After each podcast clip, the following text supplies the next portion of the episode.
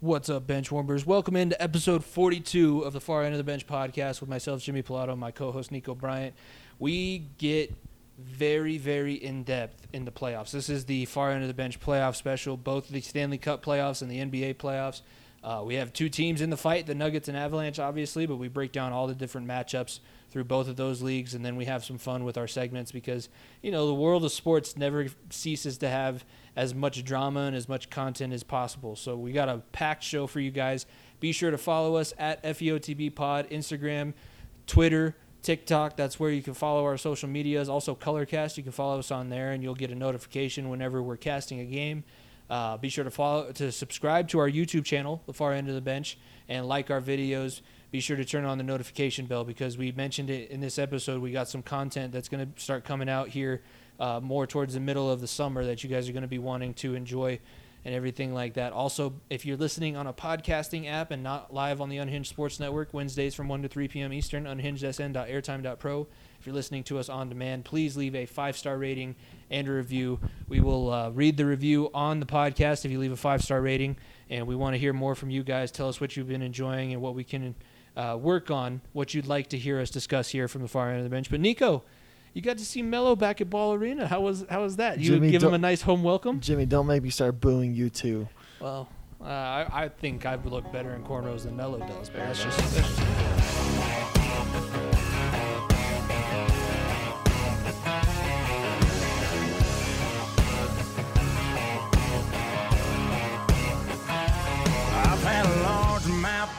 bust my line. A couple beautiful girls tell me goodbye. Trucks break down, dogs run off. Politicians lie, been fired by the. What's going on, ladies and gentlemen? Well, this week's episode, we have to start with something that needs to be discussed right away. Uh, so, my, for my center attention, let's talk about this melodrama. First of all, I mean, yes, me. I'm gonna raise my hand. I was one of the people that booed Melo. I went to game one. I was at game two. I was booing the hell out of Melo. For everyone that says, "Oh, get over it, it's ten years," blah blah blah. Let me just put some facts on you. First of all, Melo had a TV show with his wife at the time, Lala, and Lala straight up said, I don't want to be here in Denver, and I know you don't either. Let's go find our way in New York. Okay, fine. Then comes out paper, uh, Bleacher Report article from 2011 says, well, Melo wants to leave because all the Denver Denver teams or the, the Denver Nuggets team was going to break up because they wanted to go young. Well, that's also not true because by the people by the name of Chauncey Billups said that he wanted to retire here in Denver. So I guess, yep, I guess we wanted to ship him when when when uh, his contract was done. Also, part of that was Marcus Camby, who wasn't getting very minutes, very many minutes anymore because Nene was getting minutes. Talk about Jr. Kenyon also contract came up. The only reason why we let them go was because we already let Melo tr- get traded. So first of all, the Melo boos were much warranted because he wanted to leave. He left us, and this is the motherfucking playoffs. This is the playoffs. It doesn't matter what team you're wearing, what jersey you're wearing. If you're not a part of our team, then we're not going to be a fan of you. There's extra added bonus because he left us. People are saying, okay, well, Melo was uh, Melo put you guys on the map. I'm gonna tell you right now, the other number 15 that's on the floor for the Denver Nuggets right now is putting this team on the map more than Melo did.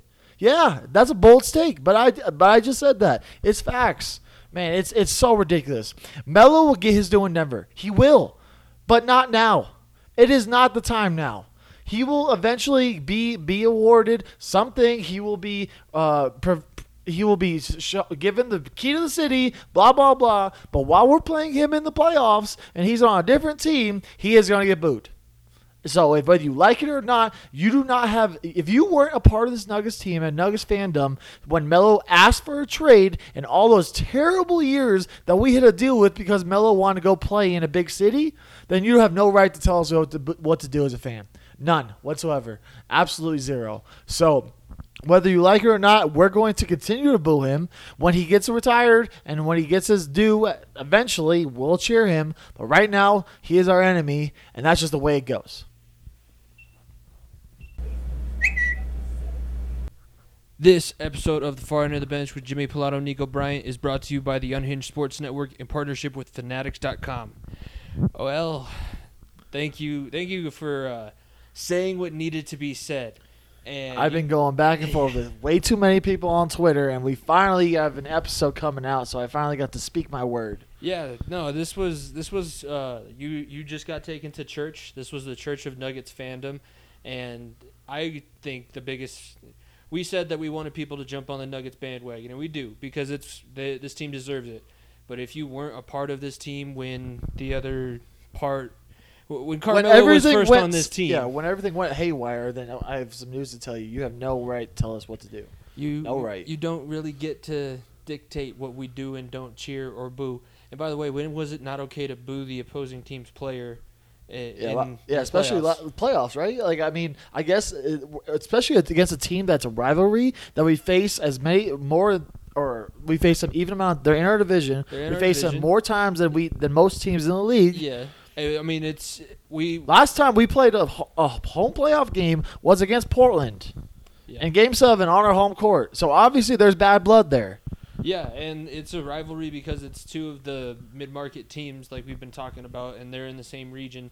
And Portland doesn't have anything besides the Trailblazers. This is their, this is what they love. So that's that's going to be a huge thing. And and Carmelo doing what he did on on Saturday night and coming out and playing the way he did, that is a little bit salt in the wound Nuggets fans because that's the first time we we did that stat. I gave it to our to the guys at High Low that was uh, calling the game for Colorcast. I gave them the stat that Melo had not won yet as an opponent in Denver. Until he broke Saturday, that finally. broke that streak Saturday. Only took you 11 years off the back of one of the greatest point or one of the greatest shooters of all time, in Damian Lillard. Yeah, yeah, and you that. have a guard tandem that is probably top five, seven in the league, easily top. I'd say top three. top three. Top so three. there's there's a reason for what happened Saturday night, and I think this this series was going to be a battle, and we said that when we were previewing the playoffs. When it was Nuggets and Trailblazers, it was going to be a difficult matchup because the Nuggets have the better inside presence with Jokic and Gordon. And I mean, even MPJ can play around the rim, but the guard play for Portland is going to be a problem. And then when you add Melo on top of that, the game that we did uh, when they played the they played the Jazz, they they can get going, and, and it's just difficult to stop. Oh, I mean, talk about chippiness. I mean, from right off the bat, things are getting things are pushing each other. Mhm. Whether it be Zach Collins, who was wearing a drip god outfit, and then game two he wore this preppy. Um, mo- uh, this uh, prep school little outfit with his khakis and uh, polo after wearing all Gucci the first game, which was just ridiculous. Him flipping off Jamal the first game. Also, we'll talk about Jamal here in a minute because he has been a big factor in the series Yeah. already, even without playing. But then go go back to game two where Melo shoved Jokic. That that that's all you need to know. You got a problem with us? So you want us to cheer Melo for shoving our MVP to the floor? Good job, Melo. You're doing a great job. That's what you want us to do. Because look, first of all, you we we have been shoved down our throat every single candidate other than Nikola Jokic as MVP, mm-hmm. and now here we are in the playoffs, and you're telling us who we should boo and who we should not. Th- th- That's that's as pissed off as we can get. This is it's terrible. The the Melo fandom is ridiculous. Melo was an all time great Nugget. He was. I'm not denying that. When he was he's retired. When he gets retired, his number 15 will be up there with Jokic. But for now, he's playing against us in the playoffs. He will get booed. I don't give a damn what you think. How what your problems? Oh, Mo, get over. it. Ten years. All right. Well, how about play? Like I, I tweeted this out on Tuesday. Take LeBron James for instance. He doesn't go back to Cleveland and he stays in Miami and then leaves somewhere or and st- stays in Miami and 10 years later they play Cleveland in the playoffs. What the fuck's going to happen? They're to boo the fuck out of him. Yeah. Oh, get over it though. Get over it though cuz he re- reignited your pro- reignited your organization. It's a, it's a two-way street, buddy. Take your favorite player on your team and have him say, I don't want to play in your city anymore, and leave to New York or LA or wherever, and you tell me that you're not going to have some slide against him. with a couple of your better players as well, and put your put your Sending Chauncey Billups along in that trade, and a guy who lived, he- who was born and raised here, Yeah. played high school here, played college here, he wanted to retire Denver Nugget. Instead, he got shipped around to three different teams at the end of his career. That's the last thing he wanted to do. yeah, it's- Terrible. It's, not a good situation, and Melo really hasn't done anything to warrant being a good guy. He's never he's never been a team first guy. He's always been about Melo, and it was when he was with Lala because I believe they're separated now. I don't It was. I- about all about Lala and Melo.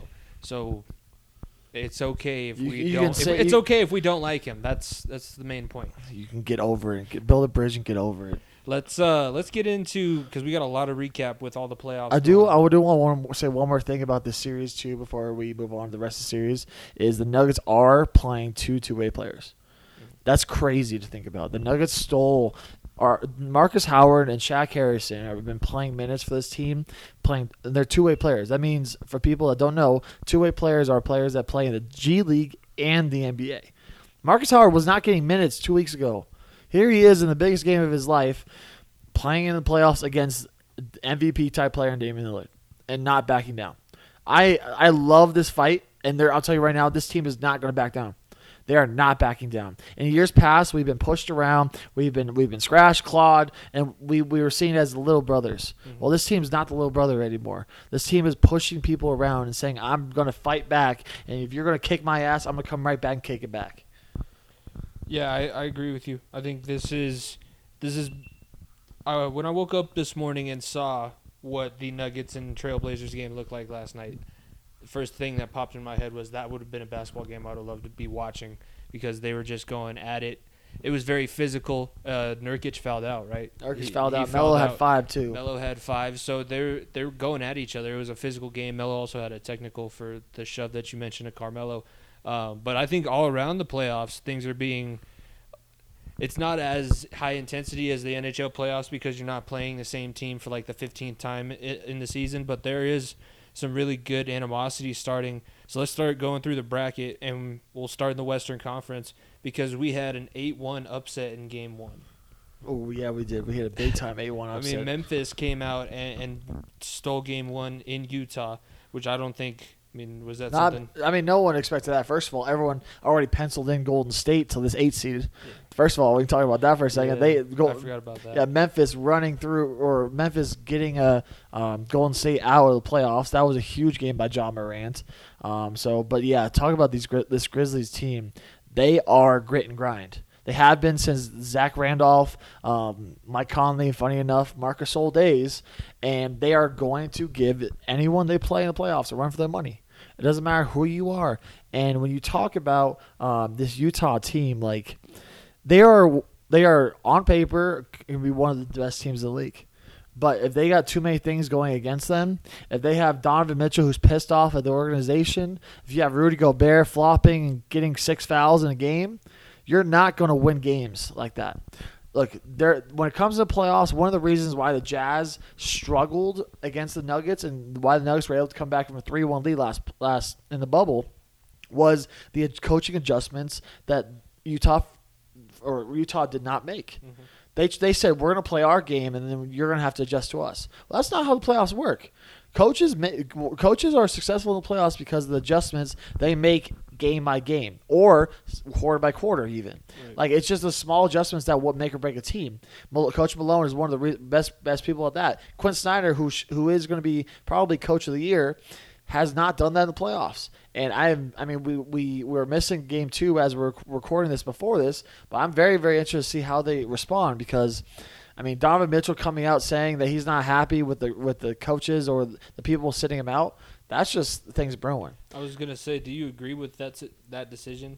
Because I feel like they they sat him out for the end of the season so that he'd be ready to go for the playoffs. Why wouldn't you start him in the first game?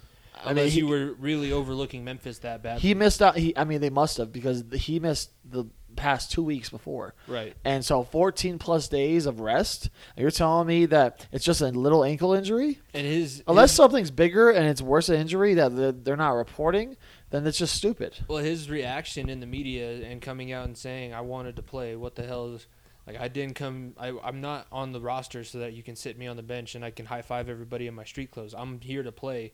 That reaction tells me that I think the team, for whatever reason, just decided that hey, we might be better without him in the lineup. Maybe we can get him another day Maybe we can rest. steal a game. But that's That's, that's, not, how, a good. That's that- not a smart strategy is in the not playoffs. how the playoffs work. That's that's as dumb a strategy as the Clippers thinking if you tank for the last six games of the season as hard as as possible, that's not going to carry over into the postseason, which we can talk about and and move on. the best the next best series. players on each team, unless you are have a season-ending injury, you are going to be playing in the playoffs. Mhm.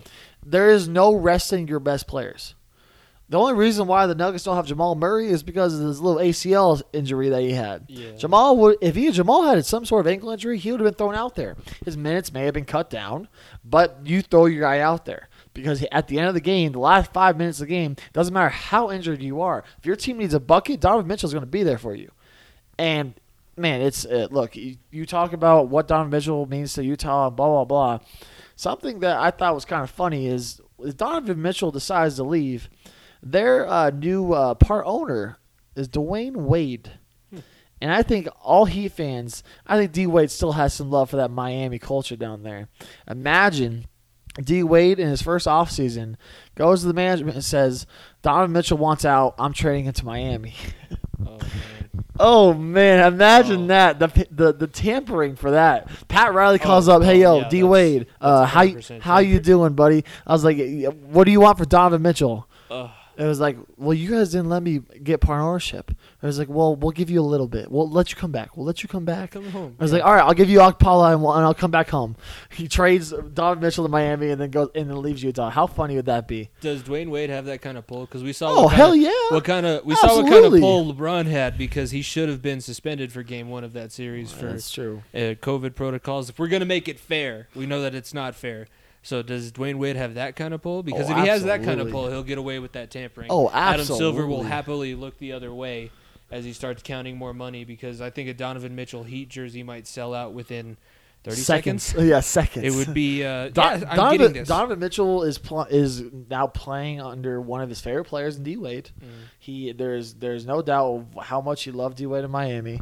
Just just go look at articles. I mean, he if that happens, man, D Wade has a pull. D Wade is going to be a Hall of Famer, Yeah. and he's a damn good player. And he was a he, I mean he hasn't done anything as an owner part owner yet. But that would be oh man, Utah Funny fans would be so pissed off. He hasn't done anything as a part owner, but he's already better than Jordan is, and Jordan's been It's an owner of Very, a team very for a very long time. Very true. Um, let's transition now to the next series in the West, and that is the you actually called for an upset in this one before Oh, going yeah. into it. Dallas and, and Los Angeles. This was a rematch from last year's bubble first round two, where Cl- Los Angeles struggled with the Mavericks, and Dallas took game one behind the strength of Luka Doncic with a triple double. I They mean, punked LA in the Yeah. first game. Punked them. it wasn't. I mean, like I said, we that game's also after we're recording here tonight, so we'll have to look back on that game a yeah, little bit later. two. But uh, in game one, Luka ended with uh, let me. I'm gonna pull it up here. He had 34 points. 34 points, um, 11 assists, and I believe he had 10 rebounds too. So he did have Yeah, the triple double. it- It, it- was just that's that was my big thing, and I mentioned it just a couple seconds ago. Los Angeles, with the way they ended the season, when you suck that bad, even down the stretch, and you know, okay, well, we're not playing our best players, that culture that you're then bringing over into the postseason is not going to be a, su- a successful culture. You're going to have to get over the fact that you guys suck for the last five games of the season, and then get back into playing playoff basketball. And that's I, I think that's one of the biggest reasons why Los Angeles never gets out of the starting gates in the playoffs. we we are seeing one of the one of the big casualties and fatalities of resting your guys and big games. yeah, this is the load management. This is the load management coming back to bite them in the ass because this team has not has had very very few games at full strength. Mhm. Here they are at full strength and they don't know what they're doing. Because oh, is this Paul George's team? Hell no. Is this Kawhi's team? Probably. Should be. Like Kawhi like, doesn't want like, it. like what like what in the world? This team doesn't has no identity. Mhm. They have not played together all season. They have not figured. that, Well, we're going to tank these last couple games so we avoid the Lakers. Well, you're going to get your ass kicked by the next great one, Luka Doncic. Luka, look, Dallas is not. Dallas is not a not a, a full team. They are they are not as good as they were last year. I'll say it right now. They're not as deep as they are last year. Porzingis is not the old Porzingis of old, and but Luka Doncic is on a mission. Mhm. And if, if one man is on a mission, one man can win a series. I'll tell you that. It's it's a, it's weird to say that, but one man can win four games out of seven.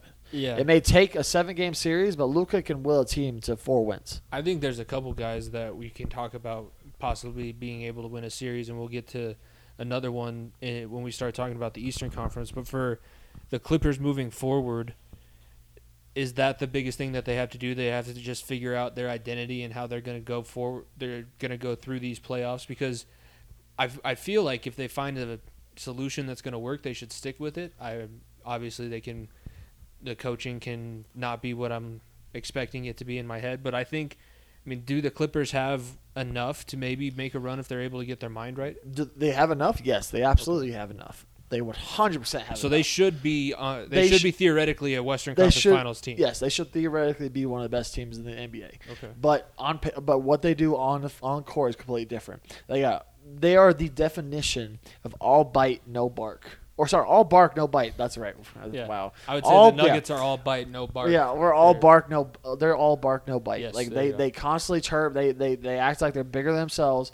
There's only two players on that roster that have ever won anything. Patrick Beverley hasn't done shit. Luke Kennard has not done shit.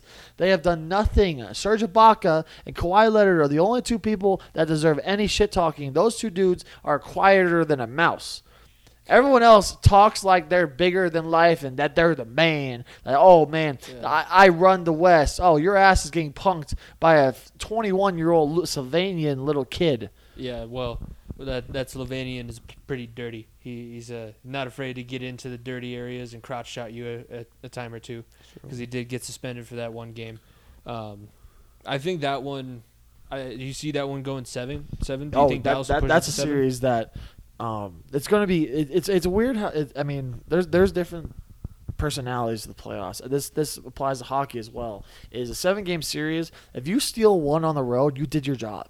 Mhm. You did your job. Now you get to come home and you try to win two. Then the then the uh, pressure goes to the other team. The Yeah. other team because the other team now has to win one on the road, and that's a much harder situation. And then because look, if you are able to steal one on the road, like Portland did, like a lot of these teams did, honestly, in the West, outside of uh, Phoenix and or outs- outside of Phoenix, until we until game two, unless they lost here. Um, they're able to steal one, and now you come home and you can win two, Yeah. and then you're at a three-one lead, and then the advantage is your way. It's a it, it's a two-game series basically. You start the first two games on the road or at home. It's important to win. Try to win both at home, and if you're able to steal one on the road, then you're set up for more success because you took home court back. Yeah, that's the big thing, and uh, all the different commentators, whether you were watching NHL playoffs or NBA playoffs the past week, have said the pressure really doesn't start to build. You don't really have pressure in the series until you lose one at home. That was the, for whatever reason, the national media. We'll talk about the NHL playoffs, but the national media wanted the Avalanche to lose, and they kept talking about, well, okay, they won both games at home. It really doesn't get bad until you lose one on the road. So the Blues are Uh, still in and this they thing didn't do that. yeah, no, they didn't do that. But um, moving on to the Denver Portland series, it's a fist fight, man. These two teams, there's really not that much difference now with the roster wise of who's going to be on the floor because of all the injuries to Denver. I think if Jamal Murray's on the court, We sweep them. Yeah, I'm telling you right now. With Jamal, if we have Jamal Murray, Will Barton, and PJ Dozier fully healthy, we sweep these guys. This team is not better than us at all. We have, like I said, we have two two way players. I, I'm biased here. You can say I'm biased, but whatever.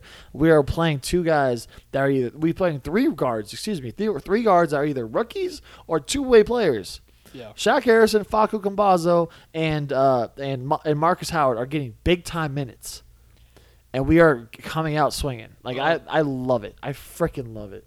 game one, 123-109, the Trailblazers steal the first game at home, and then or in Denver, and then 128-109. It seems like it's not going to be. No team is really going to take a stranglehold on the series. This one, as much as I don't really want it to, it it could go seven depending on what kind of Dame much- Lillard shows up. It very Dame Lillard from the first half of game two shows up for an entire game.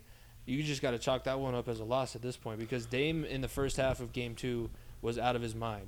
See, look, as I'm sitting there watching game two and game one, I mean, especially game two, is what I'm thinking to myself is, okay, when Jokic gets off the floor, they're going to leave Dame in because they feel as though they can get some stretch. Because when Dame was scoring, I hate to tell you all that. I know all the national media was looking at Dame, but Jokic was scoring on the other end. Obviously, it was a three versus two, so they were creeping back in the game.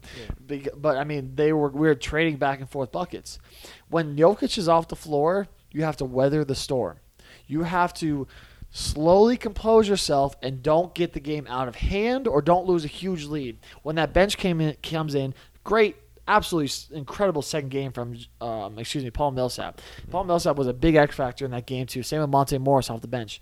That second unit they come in, De- Ter- Terry Stotts is in the position where his job's on the line. They lose, he's probably gone. So he's going to play Dame probably all 48 minutes. Dame is going to be playing at least minimum of 40 minutes. I don't think Dame wants to be out of the game for more than a couple minutes. couple minutes time. anyway. And So when it comes to playoffs, Dame is committed to playing a full 48 minutes Yeah. or whatever. So that second unit, you have to get the dogs. You have to have the role players like Shaq Harrison, who stepped up at the end of the second quarter and the end of the third quarter to defend Dame. yeah. So going forward, you like I said, you just have to grit and grind and get gritty buckets at the end uh, in that second unit, especially when 15 is off the floor. another guy that stepped up big to guard Dame, and uh, well, in the first half of game two, Dame I think had like 33 points, 34 yeah, yeah, he had points, eight threes. Yeah, and uh, well, I didn't realize it was eight threes, so that's a little bit more impressive. But Aaron Gordon got switched to defend him in the second half, held him to two, 10 points in two quarters.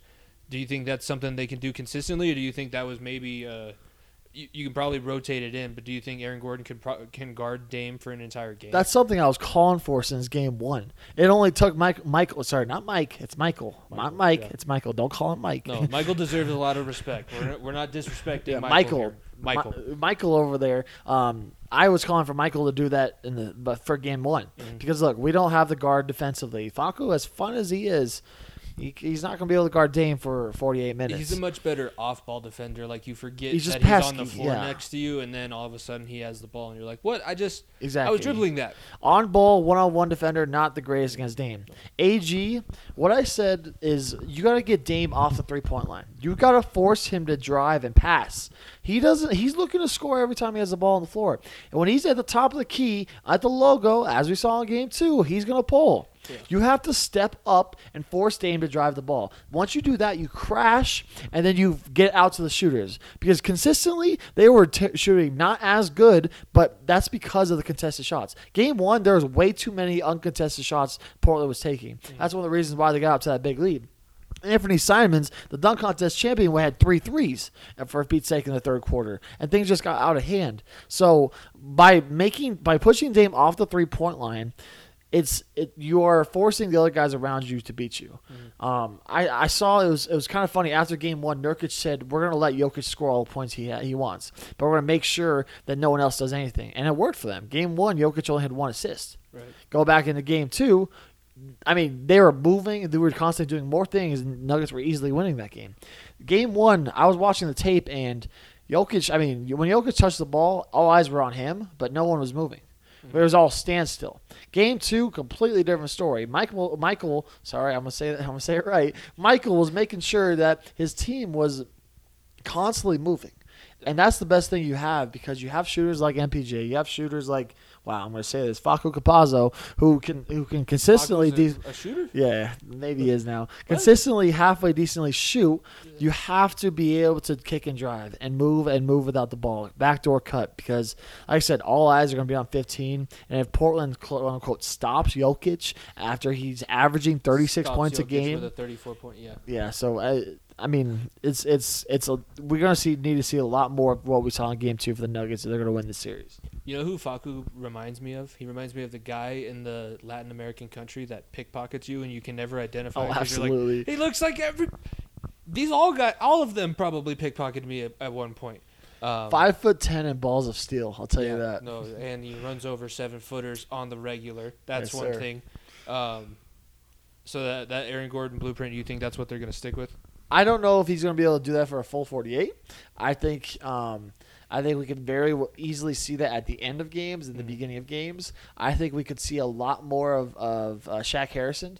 Shaq Harrison was a utility guy that Malone used at the end of the at the end of quarters. Yeah. So I think we could see some more of that. Him crack the, him crack the lineup a little bit more here and there. What But- can what can Portland do to combat? Because now they know what Aaron Gordon's going to bring against Some, someone's going to have a mismatch. Mhm. Uh, when you when AG is on Damian Lillard, someone's going to have a mismatch. Whether it be another guard on on Melo or Robert Covington, which Covington has had terrible games, or McCollum's going to have a mismatch. And McCollum was having a pretty good second half when they slowed down Damian Lillard. So that's where their offense is going to have to come from if you're Portland.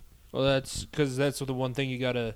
You showed your hand when you put Aaron Gordon on to Dame Lillard. Now you gotta expect for them to come back with something else to try and nullify because that's That's way playoff, playoff basketball series comes goes, yeah. down to a lot of coaching. That's why Gregg Popovich teams are always deadly when they get into the playoffs because you know he's going to have something to combat what he sees on the floor. Um, uh, last series in the West, and it's fun for me to talk about this because the Lakers lost by nine, 99-90. Uh, LeBron is, I think LeBron just wants the camera on him at all times during this playoff series.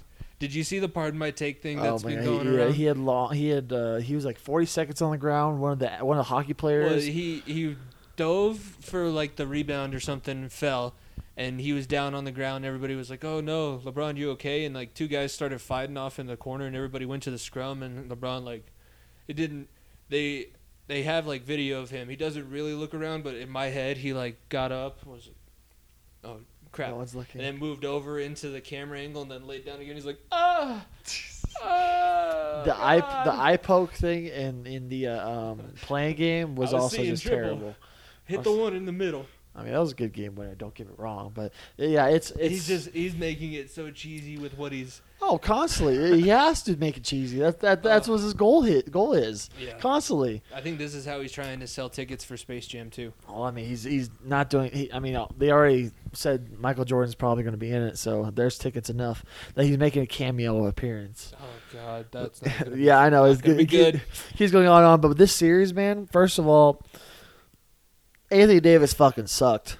He was so bad game one. DeAndre Ayton man-child him. Mhm. We talk. Look, this is not a hot take in my opinion, but Anthony Davis is the softest big man in the league, big time softest big man. He is. He is. When whenever he has a bigger defender against him, he can't do shit. Mhm. He can't do shit. He he is he is soft in the post when he tries to get out defensively. He's good around younger people, smaller people. But DeAndre Ayton is much much bigger and much stronger than Anthony Davis in only his second year. That's, what- crazy. Or third year, excuse me. Yeah, I mean that's been a thing about. I, I remember that. I remember hearing that about Anthony Davis all the way back when he was at uh, he was Kentucky, at Kentucky, yeah. right? yeah. And um, I mean it makes sense. That's why everybody last year because Bam didn't finish out the finals, right? He ended up getting hurt for that series. I Or- think partially, yeah. He was he had something going on with him. That was a big reason why everybody made such a big deal about that. Because if Bam is on the floor, you're gonna have somebody that can nullify Anthony Davis because we know Anthony Davis doesn't want to play in the paint. He his size works so that he can bully ki- bully, smaller people, yeah. but he really doesn't. He would much rather play along the perimeter. When he shoots those three pointers at the end of games where they're blowing teams out, he thinks in his mind that's what he should be doing the whole time. Also, keep in mind this is a guy who thinks a unibrow is a good look. So Yeah, it- take what he he's thinks not with a grain of known for the yeah. best judgment. Um, is Devin Booker? are we Booker's finally going to start seeing what he can do? Is this going to be mean- where he starts cementing a legacy now? Yeah, I think this is the beginning. The one thing I am a little bit worried about, obviously, we aren't watching game two yet, but the Lakers did lose game one last year. Oh yeah, no, so that's you gotta LeBron pump the basically always brakes. loses game one. you got to you got to pump the brakes because two three is still over there, um, and he will. There is no one better in the world in any sport that can will a team to victory than LeBron James. Mhm. LeBron James, if he puts his mind to it and is capable, he can will a team to at least three or four wins. So that's why I'm so worried with Phoenix because if the Nuggets do win this series against Portland, uh, we play the winner of that series and play facing the Lakers. Hopefully the Suns bang them up and if or are able to win or they make it a long series because the Lakers don't want to keep playing games. That they want to get out of this series fast and they very well may get their ass whooped soon.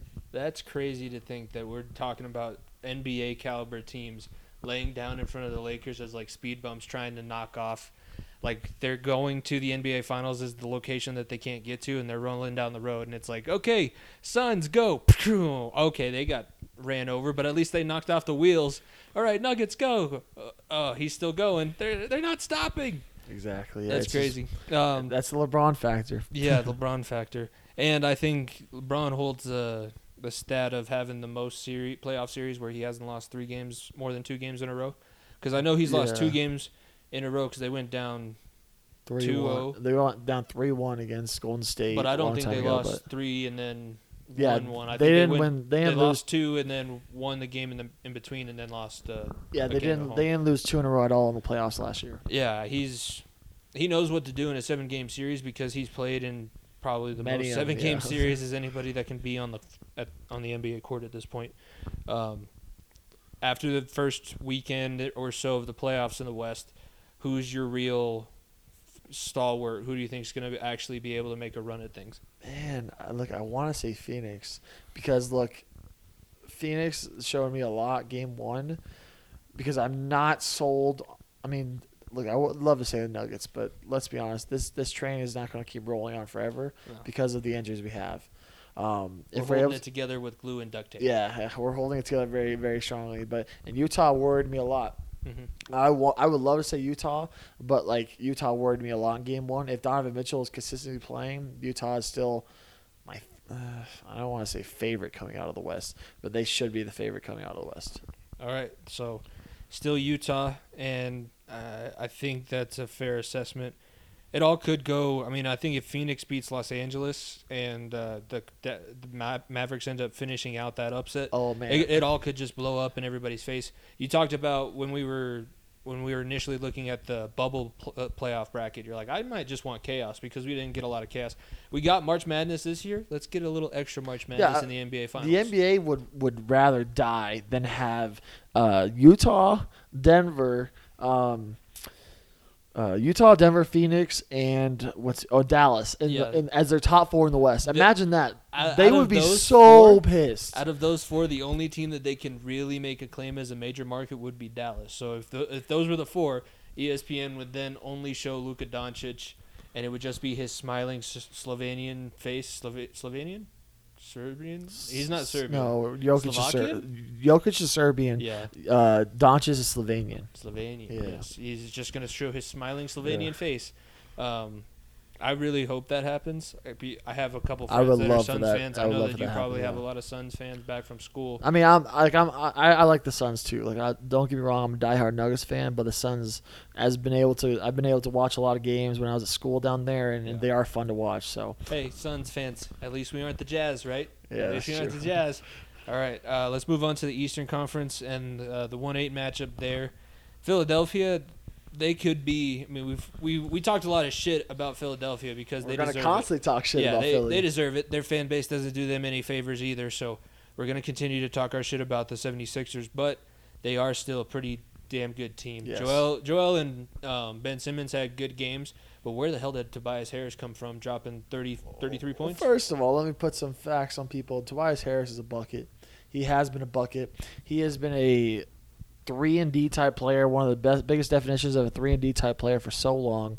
And Tobias, man, he came out firing. If the Sixers are gonna win the title this year and make a deep run, it's gonna be off the backs of ben, of Embiid and Ben Simmons. Mhm. But if Tobias Harris is able to get this team going, it's incredible. Because look, one of one of the big things that Gregg Popovich said after I think it was 2015 or maybe 2014 NBA Finals was, yes, we had the big three in Tim Duncan, Manu Ginobili, and Tony Parker, but where the series won was four through 15.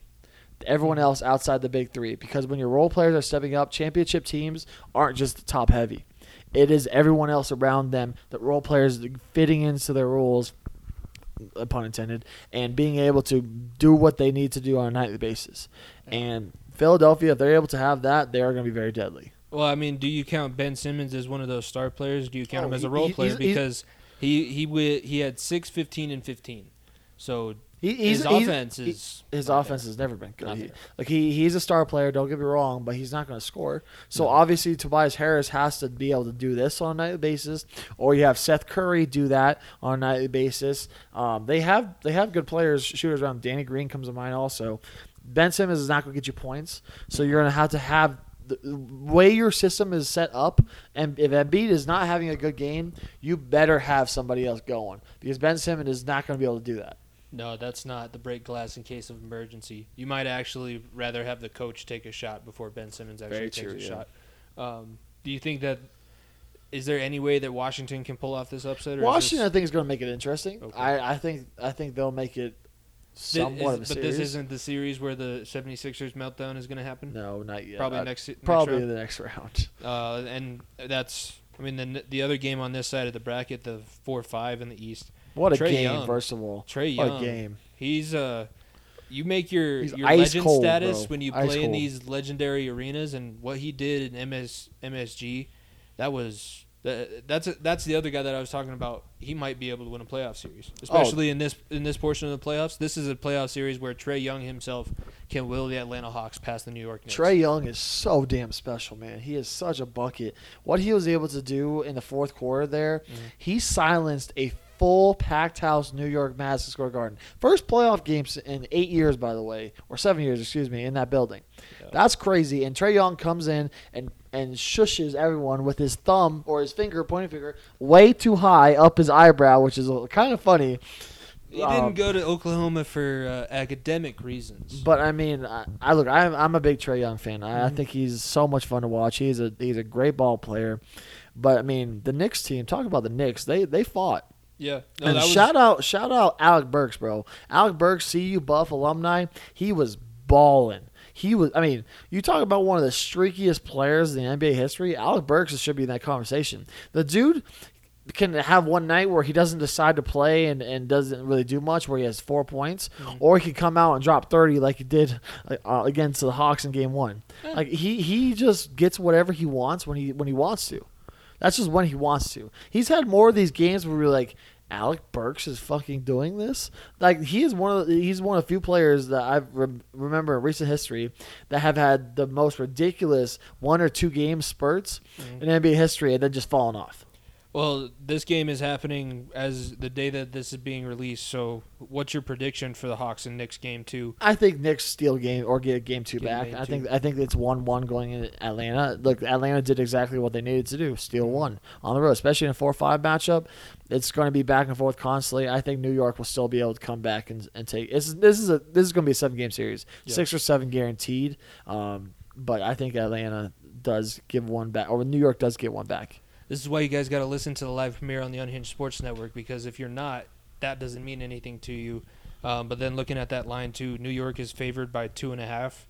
Um, do you take them to cover the spread? Do you think it? Yes. Well, I mean, two it? and a half is kind of or two two points? Yeah, two two and a half. That's kind of a that's that's a line that you don't take money line.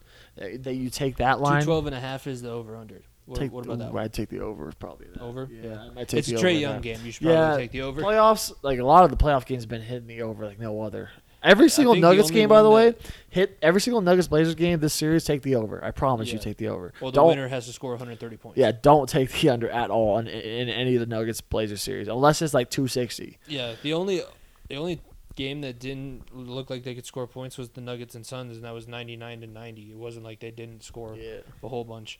Uh, the next matchup in the Eastern Conference, and we get Milwaukee kind of trying to shake off the playoff monkey. Milwaukee has woken series. up. How about that? First of all, Everybody saw. Everybody thought the Knicks were going to come out there and just slap them in the face. Yeah, the, the Heat have uh, he, Or the Heat. yeah, The the Heat- Heat the were, Heat were everyone, the including myself. I'll be I'll be honest. Yeah, I was I going to was say I heard that take from you. I was Uh, one of the people that thought Didn't Miami, want to throw you under the bus, but Yeah, that thought Miami would give them, would give them a run for their money. But I'll tell you one thing, if Paul George wasn't um and, and talks about constantly, Jimmy Butler's had a terrible first first couple of games, and things will change. They'll go back to Miami. Don't you worry. But I mean, gotta sh- get that look, sun. Gotta get that vitamin D. Middle, Khris Middleton had one of the nicest game winners I've seen. Talk about a great, uh, looks Kobe esque, honestly. Off the wing, he lead up to the basket, nailed the shot, um, and sent the Bucks into the game one win. And game two, they just demolished. Mhm. So look, this this Heat team. They're gonna have to lock in defensively because they gave up way too many points, way too fast against the Bucks team. The Bucks team just came out swinging, throwing haymakers, Yeah. and the Heat had no answer whatsoever. No, I think this is really uh, Milwaukee wants to make a statement. They Oh, want to be they want to win a playoff series, obviously, but e- being able to beat the Heat in a playoff series, a team that Knocked you off last year yeah, too. Everybody thinks the Milwaukee would be so good if they just had the Miami Heat mentality.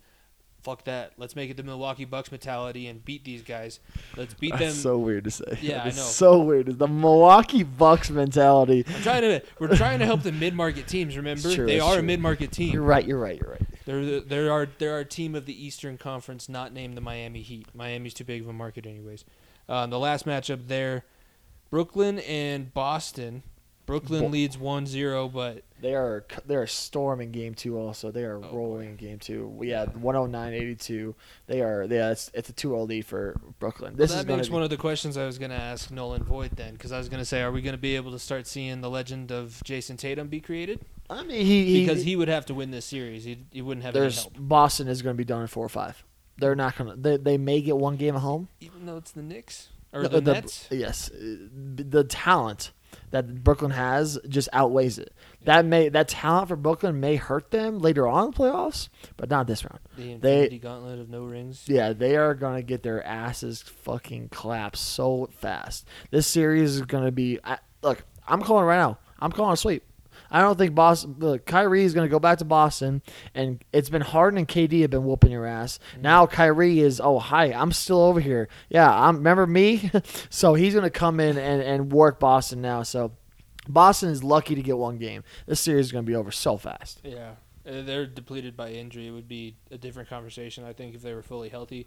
But right now, they're basically the scene from Rush Hour Two, where in the the salon, Chris Tucker or not the Chinese restaurant, Chris Tucker gets kicked in the face. Which one of y'all kicked me? Me. I did.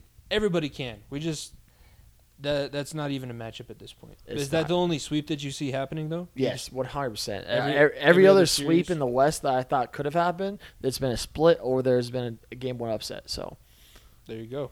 That's. I mean, what what's your overall takeaway of the first round and a half of playoff games so far? first of all, the first eight first game ones were some of the most entertaining basketball I've ever watched. I think we are like th- this playoffs is going to be absolutely nuts. I think we're going to see upsets everywhere. There is no clear cut winner. You could say Brooklyn, but Brooklyn could struggle in the second or third round of the playoffs. But man, every single game one was down to the wire, nitty gritty, just absolute wars, and that's what you want to see because there's fans back in the arena.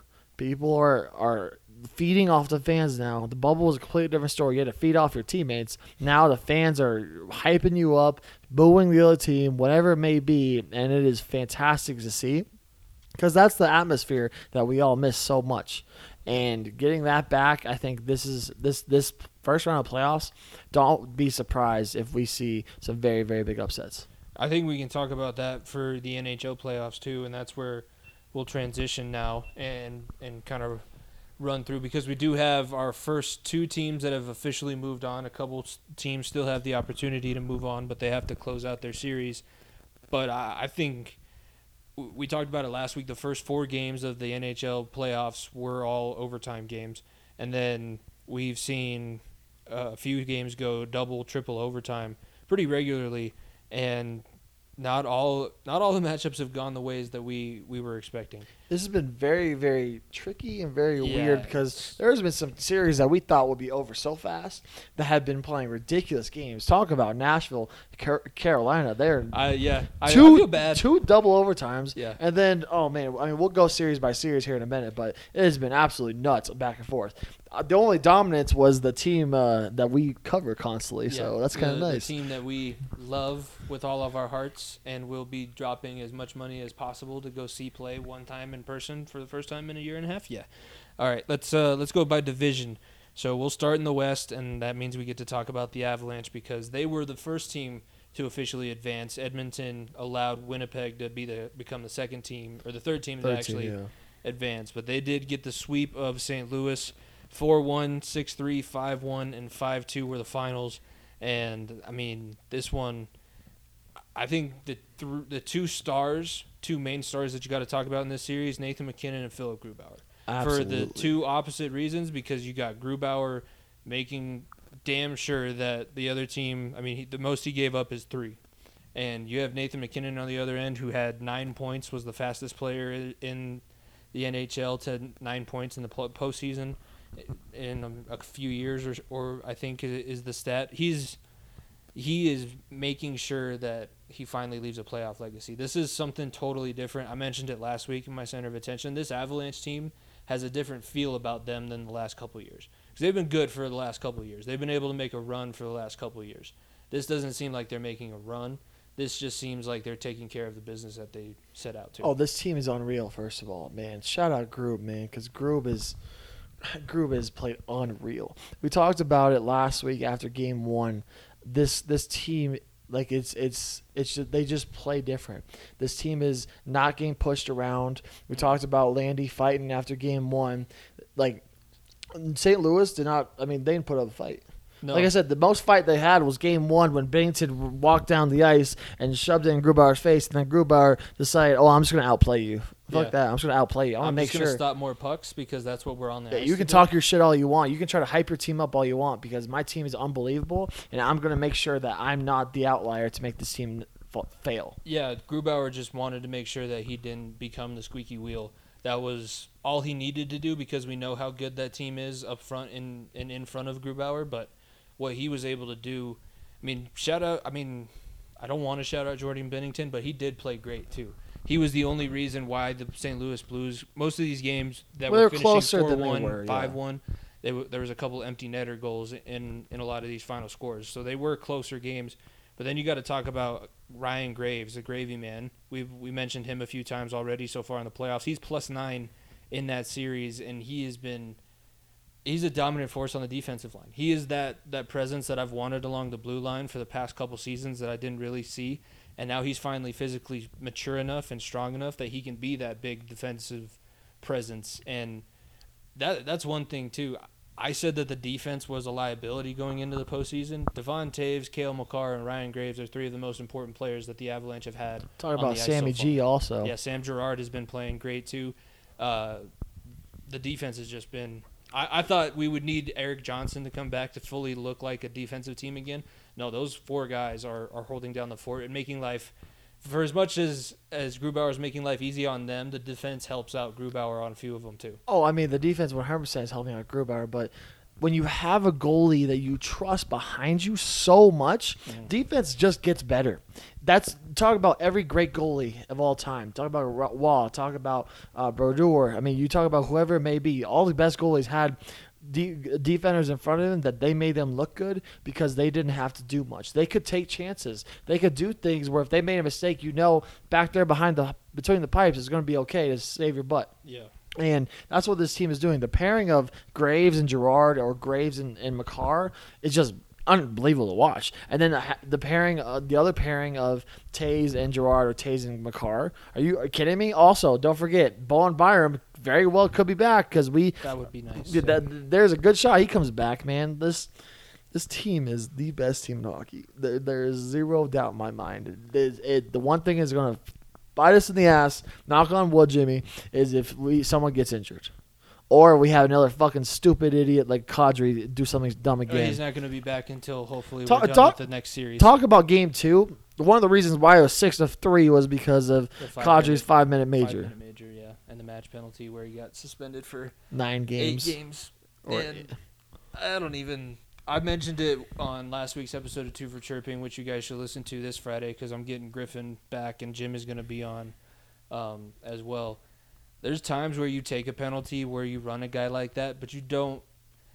You never want to Blatantly blatantly hit somebody in the head, and when you take a run at a guy, take a run at a guy who might have a possibility of scoring or putting your team in jeopardy. Justin Faulk, he's a good defenseman. He's not a great defenseman, and he was skating with the puck that dude is the equivalent of like a of a Lamar Jackson, where yes, he's gonna snap the ball and he lines up at quarterback, but if he has to throw, he's petrified.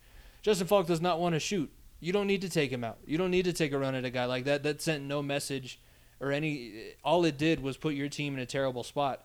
And shout out to the penalty kill, who still only gave up the goal with like a minute fifteen left. They had held them off for four and a half minutes, four four minutes forty five seconds. But that, yeah, Kadri was- is hundred and ten percent to blame for There is no defending that whatsoever. Look at the history. The history played in that Kadri. That was Toronto Maple Leaf Kadri. That was the reason why Toronto never did anything in the first round of the playoffs for so many years. Ka- look, I'm gonna tell you right now, because this team is on a mission. Everyone else, every single player on this team outside of Kadri is on a mission. I guarantee you that everyone looked at him and be like, "What the fuck are you doing?" I was like, "You better get your head on straight because we're making a cup run, and if you really want to do this BS and really gonna fuck with us this much that you're gonna give five minute majors and possibly give the Blues a game, we're not having that."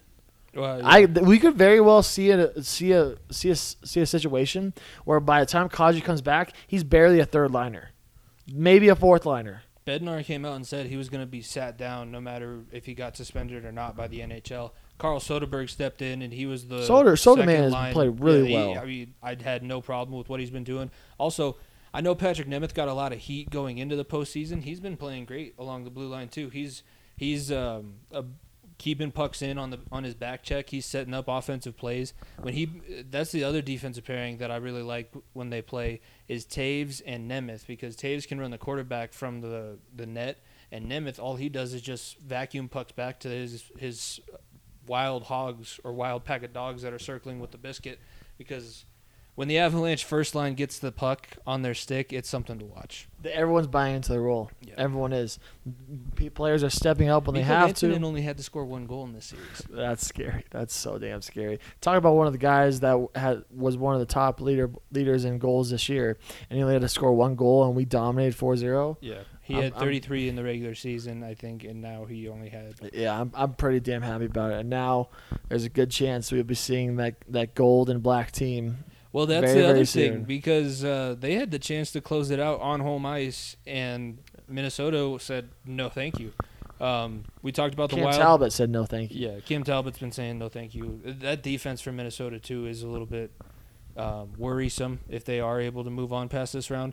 We talked about the Wild stealing game one. Vegas came back and won the next three games 3 1, 5 2, and then 4 0. Minnesota on Monday night ruined the party out there in, in Nevada, and they're going to have to go back to Minnesota and see if the, the Knights can close this out the night that you guys are listening to this. Um, but I I think this is a win-win either way for the Avalanche because these two teams are playing more games. You're getting an extra day of rest. We've had a week off. Yeah, we haven't And- played a meaningful game since Sunday. Which look, it- I, I mean, I love Marc Moser. He's he's the announcer for the Avs on altitude, and he had a great point. Is like, well, do you think really? Do you think the Avs are gonna struggle from this break? And I'm and he was like, no, because this team. We're talking about a team that has played so many back to backs. Had had I think something stupid, 14 away games in 17 days or something stupid like that. Mm. And this rest now, get your guys healthy. This is the this is the best case scenario for the Avs right now. They know how to deal with it too because they did have the two COVID breaks with the outbreaks that they had, and they were able to come back, weather the storm, and still win the President's Trophy. They were they are the number one overall seed in we're, the s- NHL. And we're seeing the reason why they tried so hard for President Trophy. We were at one point, yes, both of us were on the point of, well, let's get this number two seed. Yeah. Because we can beat Minnesota easier. right. But boy, oh boy, were we wrong, and I'm so happy we were wrong. I am I'm it- happy we were wrong as well. Because now Vegas has to steal one game on the road, no matter if it goes seven or whatever, in Colorado. I don't know if that's possible. No, and with what we saw from the Avalanche, Or Minnesota, they're- excuse me. I'll, I'll say or Minnesota, because Minnesota hasn't been eliminated yet. But No. And who who knows? Who knows, Kri- yeah. Kaprizov hasn't played well, so if Yeah. Kaprizov starts finding himself in the playoffs a little bit, that could be a totally different series. But it really is Fleury has Fleury's going toe to toe with Cam Talbot, and that doesn't seem like a fair matchup on paper. But Talbot's been up to the task Talbot has been balling out, I'll tell you so that. far. Um, and now let's get over that. That's the Western Division. Let's move over to the Eastern Division. And I want to give a big shout out to this team because he they are the reason we have Devon Toews able to quarterback our power Yep. plays. The New York Islanders. And, they are good old taking, Semyon Varlamov, too. They are taking Pittsburgh to the fucking woodshed every single night. I said that this team couldn't score score goals, and they're up three one on me over Pittsburgh. I said Sidney Crosby and Evgeny Malkin. They have another run left in them. Tristan Jarry is a great goaltender. They're gonna run the Islanders out in five games. Uh, wow. No, I was wrong. That team from Long Island is damn tough. Oh, no doubt about it. Talking about man, talking about great presence all around the ice. Islanders are taking that underdog mentality into the series completely. Everyone was like, "Well, Pittsburgh's Pittsburgh, man. Jarry has his next big goalie. Jarry has played horrific. Yeah, He has not played good at all. Talk about a team that wishes they had either Fleury back or Matt Murray. Yeah, one of the two. One of the two would be perfect right now. Um, talk about a coach in Mike Sullivan who he's seven and four in playoff series, won his first seven, hasn't won a playoff series That's since crazy. 2017. Wow, I did not know that. So that's kind of nuts. He is.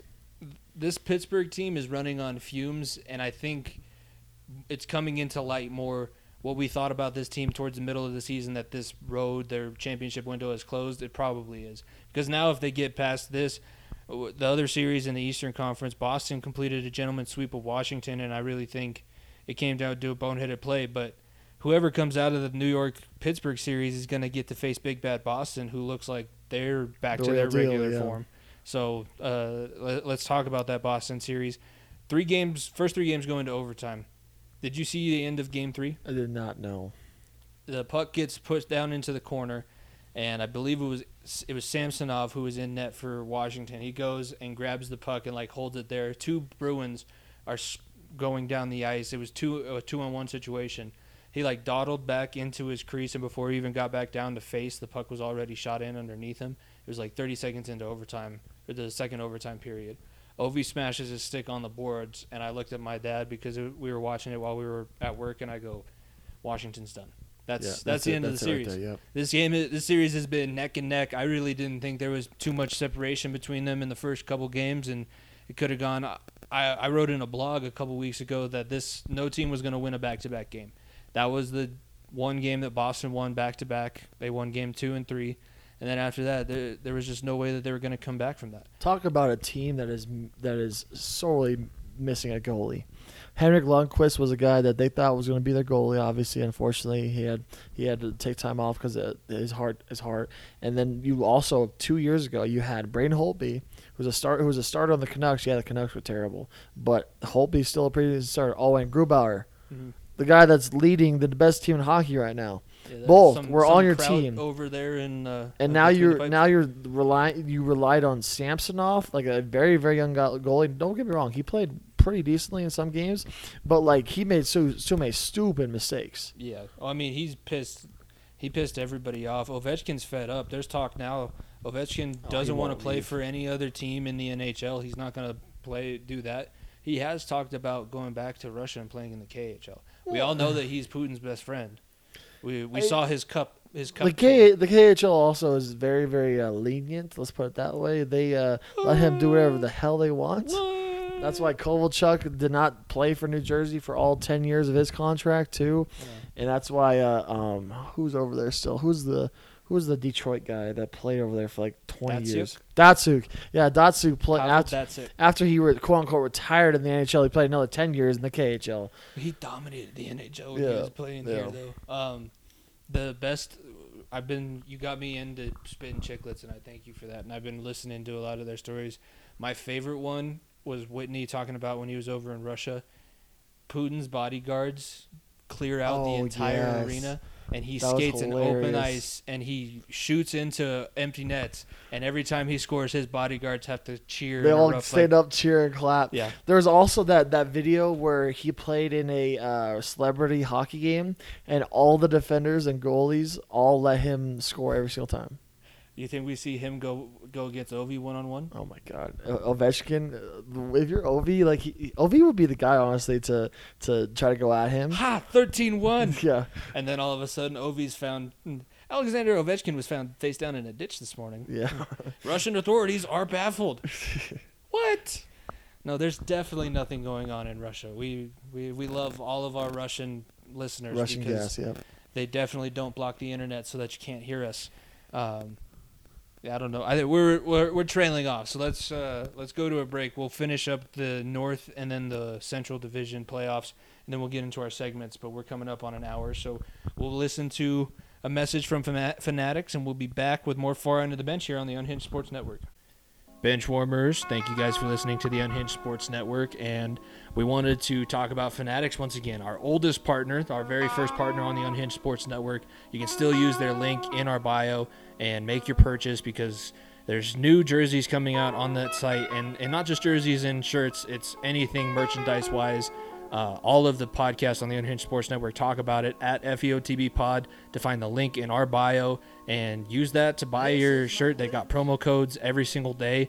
Um, great, great deals, great content, great, great merchandise that you can get. Nico, what are some of the things that they can find on the Fanatics website through our link that they can buy? Well, I mean, it's it's March, it's April, man. We have lots of good stuff coming, but the best time of March is the conference tournaments for college basketball and all those beautiful warm ups that they use throughout the tournament. If you see a dude losing his mind on the bench with a sick warm up uh, through while you're watching the tournament, go to use the Fanatics ad, go get you one of them warm ups from those universities, and go get support your favorite teams because all those just sick warm ups, like I said, sick jerseys, whatever it may be, lots of good stuff. And the All Star game just happened. NBA All Star game happened. Go get you a Nikola Jokic jersey. I'm not sure what the color looks like right now because we're recording before, but go get you a Nikola Jokic jersey. Go get you, excuse me, All Star warm ups. I got an All Star warm up jacket off Fanatics. Go use, but you have to use that link. Make sure you use that link. Yeah, Fanatics, the best place for a sports fan. Get all your different merchandise that you need. Link in our bio at FEOTB Pod. Help out the Unhinged Sports Network and support your favorite team.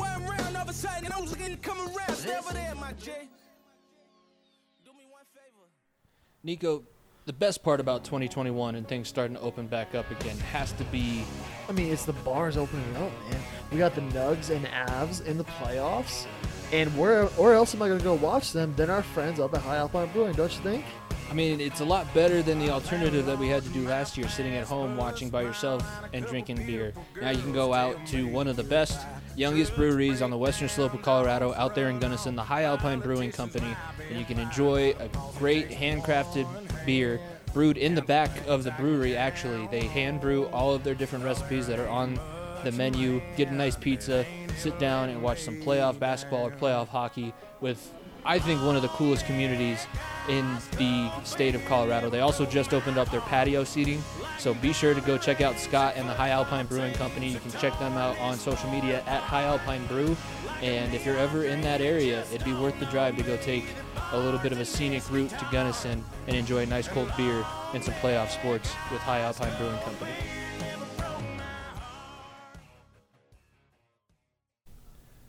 Welcome back, bench warmers. Thank you guys. Be sure to check out Fanatics. We've been getting a lot of stuff.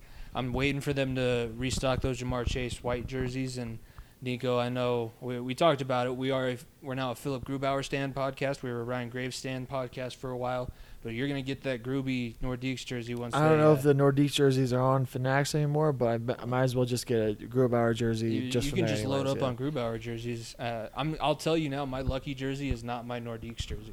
The lucky jersey that I've been wearing every single game is my red and black, the burgundy and blue one, the generic that has no number on it. That's been my. I don't, I, I've been jersey. I've had my luck too. I had so I haven't been wearing any of my Avs jerseys. I've been wearing a random T-shirt, but I've been wearing my red Avs hat every single time. There you go. So that's worked. My Nuggets, I switched around. Thank you guys for voting on that. Yeah. My Birdman, Birdman jersey, one, right? yeah, the Birdman jersey will be uh, returning for Game Three and Four.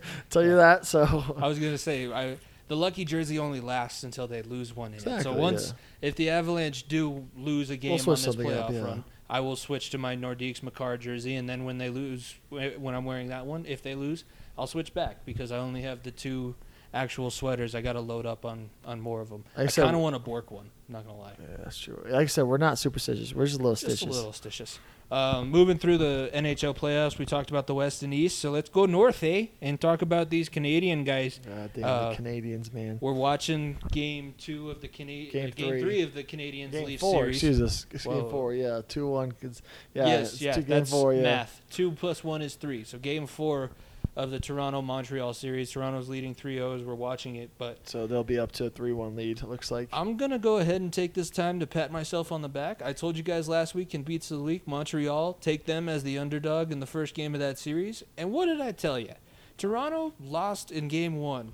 Now there was some weird situations. Tavares did get stretchered off the ice. Hopefully Um, he's able to come back soon. Yeah. Yeah, I, I I think he is good and healthy. They just wanted to take that precaution.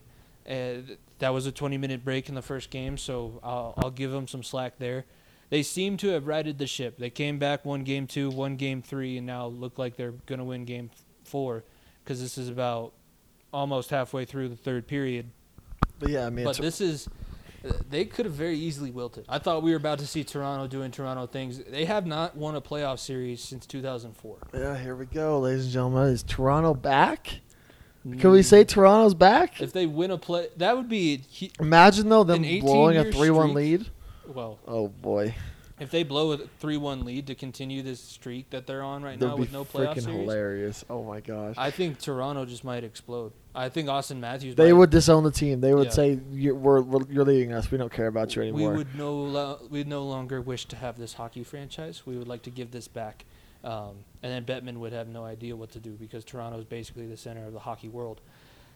Let's uh, that, that situation with Tavares in Game One. There was a fight that ended up happening happening after it Which because I didn't think was needed because I mean Well- it was a, it was a freak play and Corey Perry was went back to him and made sure he was okay. So Corey Perry. uh, The ba- the main reason that this fight happened is because Ben Chiarot, who's the guy who um, accidentally kneed Tavares and gave him the concussion, he's the French Canadian version of Tom Wilson. So uh, he's done this before, injured players before. I think Corey Perry, before they fought, said that he he knew that it wasn't on purpose, that it was an accident.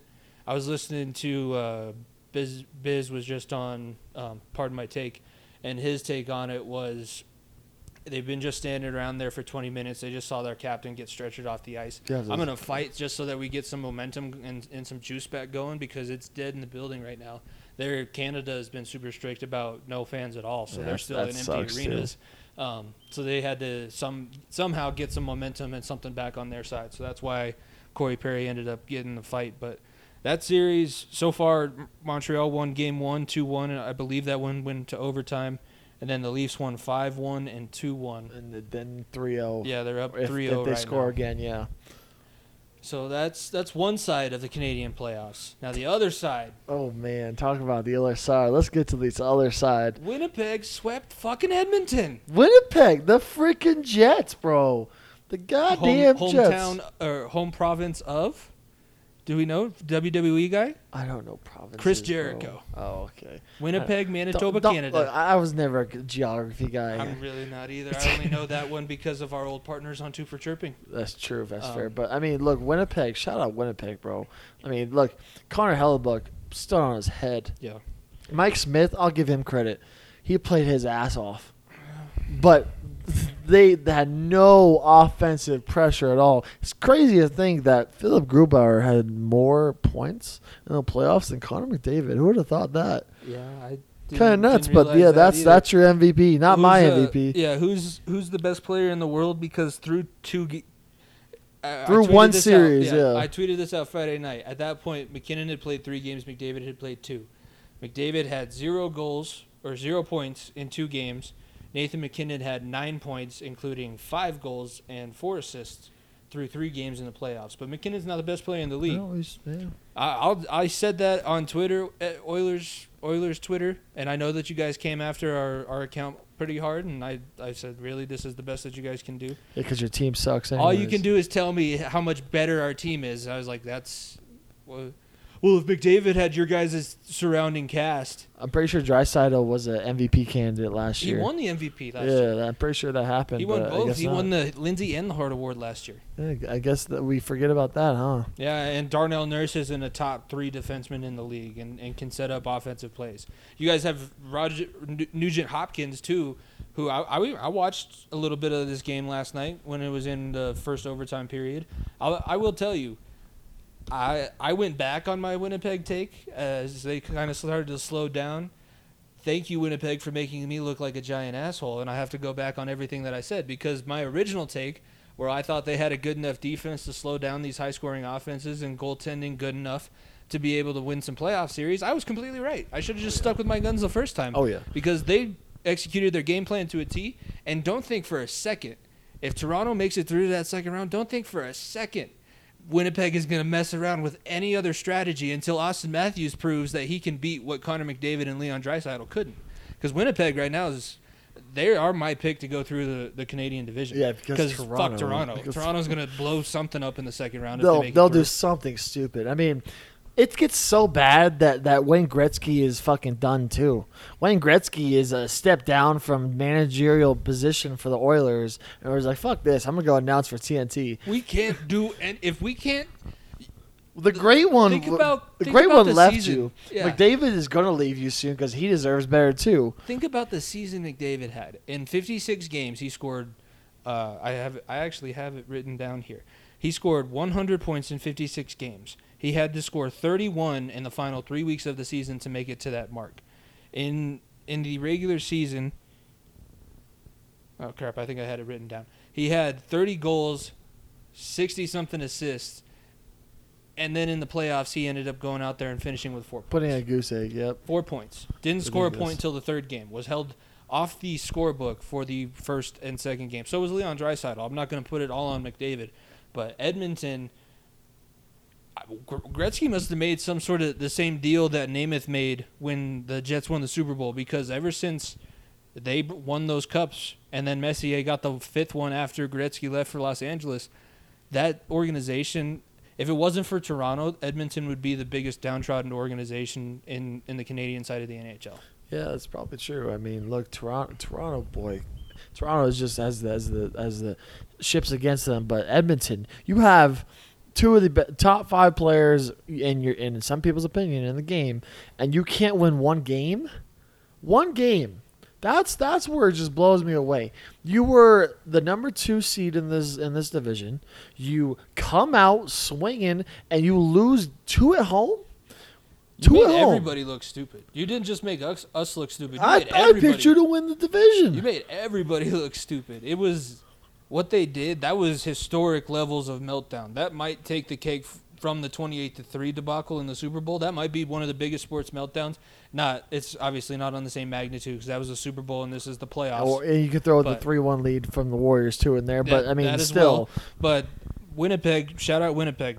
Won game 1 4-1, the next one 1-0, 5-4, 4-3. They won 3 out of their 4 games in overtime. That's I mean, that's gritty. That, that means they wanted it more. Yeah, they they just physically wanted They- to continue to play it's, hockey. it's not they were more talented; they just wanted it more. Oh no, not ta- not more talented at all. I don't think anybody would anybody would say that about Winnipeg comparing them to Edmonton. Um, now let's move on into the Central because the Central has been fairly interesting as well. Neither of those series are finished yet. Nobody's moved on, and uh, we I think we owe the city of Nashville an apology.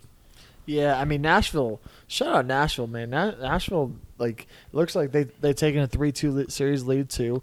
They were down 2-0. They they play they It's play, they haven't started. They're up two one right now, but they haven't started the third. so still up for grabs in that in that fifth game. But they lose two at home or two on the road, excuse me, to Carolina. I basically told them to pack their bags. Yeah, and pack thank their for bags, coming. and here they come. Game three, and they they storm back. I Yeah. believe it was, that was game four was the long overtime game, right? Or was it game, Game three? four oh no, game the- three also. Both them were Yeah, dou- like the- double overtime because game, game, three, I think, went to three overtimes, and they made the Avalanche game. the Avalanche game wasn't televised on NBCSN until the third quarter or third period. Wow, third quarter, uh, third second, period, it was yeah, the third period because it was after the second period, which is absolutely stupid. Thank you, Altitude, again for not letting us watch that. Um, but the It's NHL crunky. That's that's Stan because Stan is greedy and wants more money from the TV companies. But I mean, that's just ridiculous. And three overtimes, you come back and win. Then game four, you go back and double overtime, I think, and win Mhm. too. Taylor Lewan have himself a good old time. I want to create recreate that video so badly when I go to the Avs game next week, but I don't think they'll let me bring in a catfish. Yeah, a catfish, unfortunately. And The- if I take my shirt off, I don't. I'm not the uh, franchise left tackle in the city, so I think they'll probably kick me out. yeah, it was. I don't think I'll make it through. Never mind. I might not be recreating that video when I go. it was kind of funny. I, I mean, I tweeted out. I was like, "Quinn Meinerz, it's your turn, buddy." Yeah. I mean, because that belly and, and, and, and the beer. I mean, that's.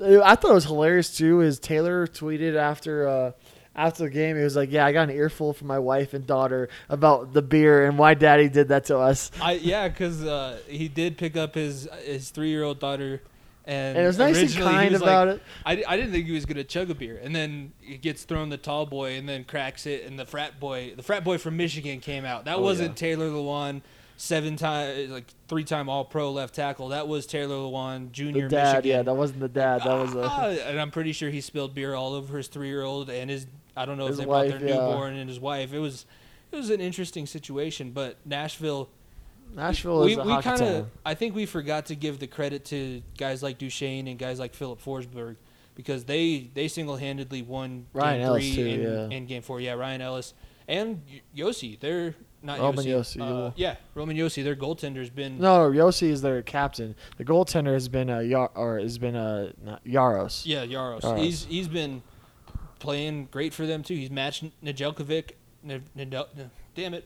I had practiced it before, and I told you it was the name of the playoffs. Nedeljkovic, the goaltender for Carolina, he's matched him since game two. He got that shutout in game two, and he he's given up nine goals in the two games since then. I mean, So- I'm I'm love like I, I I went to a national playoff game like four or five years ago, and I'll tell you one thing: Nashville's a hockey town. I know it's weird saying that. That's but that's I mean that's they have the Titans, but they don't have a basketball team. They don't have a baseball team. It's football and hockey, It and that that that town is is a hockey town. You that. and I mean they got Carrie Underwood going to their games because They got a different country singer every single night. Well, I mean, Carrie Underwood, Carrie Wood, Underwood is married to uh, the, their former captain, Former Mike Fisher. Yeah. So th- they they got some good things going. I think that series. I said that uh, initially in my pre-playoff predictions, that was the only series I predicted a sweep. I that series might go seven now. Yeah, very know. well. If if Could- Nashville wins tonight, could be five or six. yeah, they might win it in six. six. Or sorry, not five, six. Yeah. Um, and then the other other matchup in the Central Division, Tampa Bay leading the Florida Panthers three two in that playoff series. But I, I think you got to give a whole bunch of credit to this Florida Panther team, mainly because they don't look outmatched playing against the defending Stanley Cup champions, and at, at times they do look better than the Tampa Bay Lightning. Like This that is- two three seeding doesn't doesn't look out. Yeah, this series has been a lot of fun to watch for people. I was able to watch game one and two, but unfortunately, this game they always throw this game on at the same time the Nuggets are on, so I haven't been able to really watch it. But this this series is it's gritty. It's been a lot of fun. It's back and forth. yeah. It's the Battle of Florida for a reason. Both teams are not backing down from each other, and you saw that game one and two, especially. They were fighting. They were going at each other, and it's Mhm. going to continue. I think this could easily go seven, honestly. Yeah, right now, um, I believe their game is also Wednesday night, the, the, the day that you're hearing this on the Unhinged Sports Network, unhingedsn.airtime.pro. But this matchup, I mean, Brayden Point and Victor Hedman for the Tampa Bay Lightning are playing great, but they are being matched right now by Huberdeau and Barkov. And say what you will about Joe Quenneville, I don't think that this team should be a team that he's able to make a run with. But right now, Always they're showing me all the right things. They could make it out of the first round of the Central, and then whoever makes it out of the Carolina Nashville series is going to have their hands full, whether it's Tampa Bay or it's Florida. There's no easy matchup in the Central. Quenneville has always found a way to, to make bad teams good. Mhm. Whether it be the Avalanche for a little bit of time period, the Blackhawks, who they had talent, don't get me wrong, but they were a bad team for a few years, but they're always a playoff team. Yeah. And then now here in Florida, which which is not a hockey town at all. They're a town that is not embrace it, but they are fully into it now, and they're giving Tampa Bay, the Stanley Cup champions, a run for their money. There you go. Um, and that'll be the end of our. We, we went deep dive into the NHL and NBA playoffs. We're gonna be doing that a lot more the next Yeah. couple weeks. Tell you it's, that. It's going to be a busy few weeks here because we're going to start getting down to the Western Conference and Eastern Conference finals.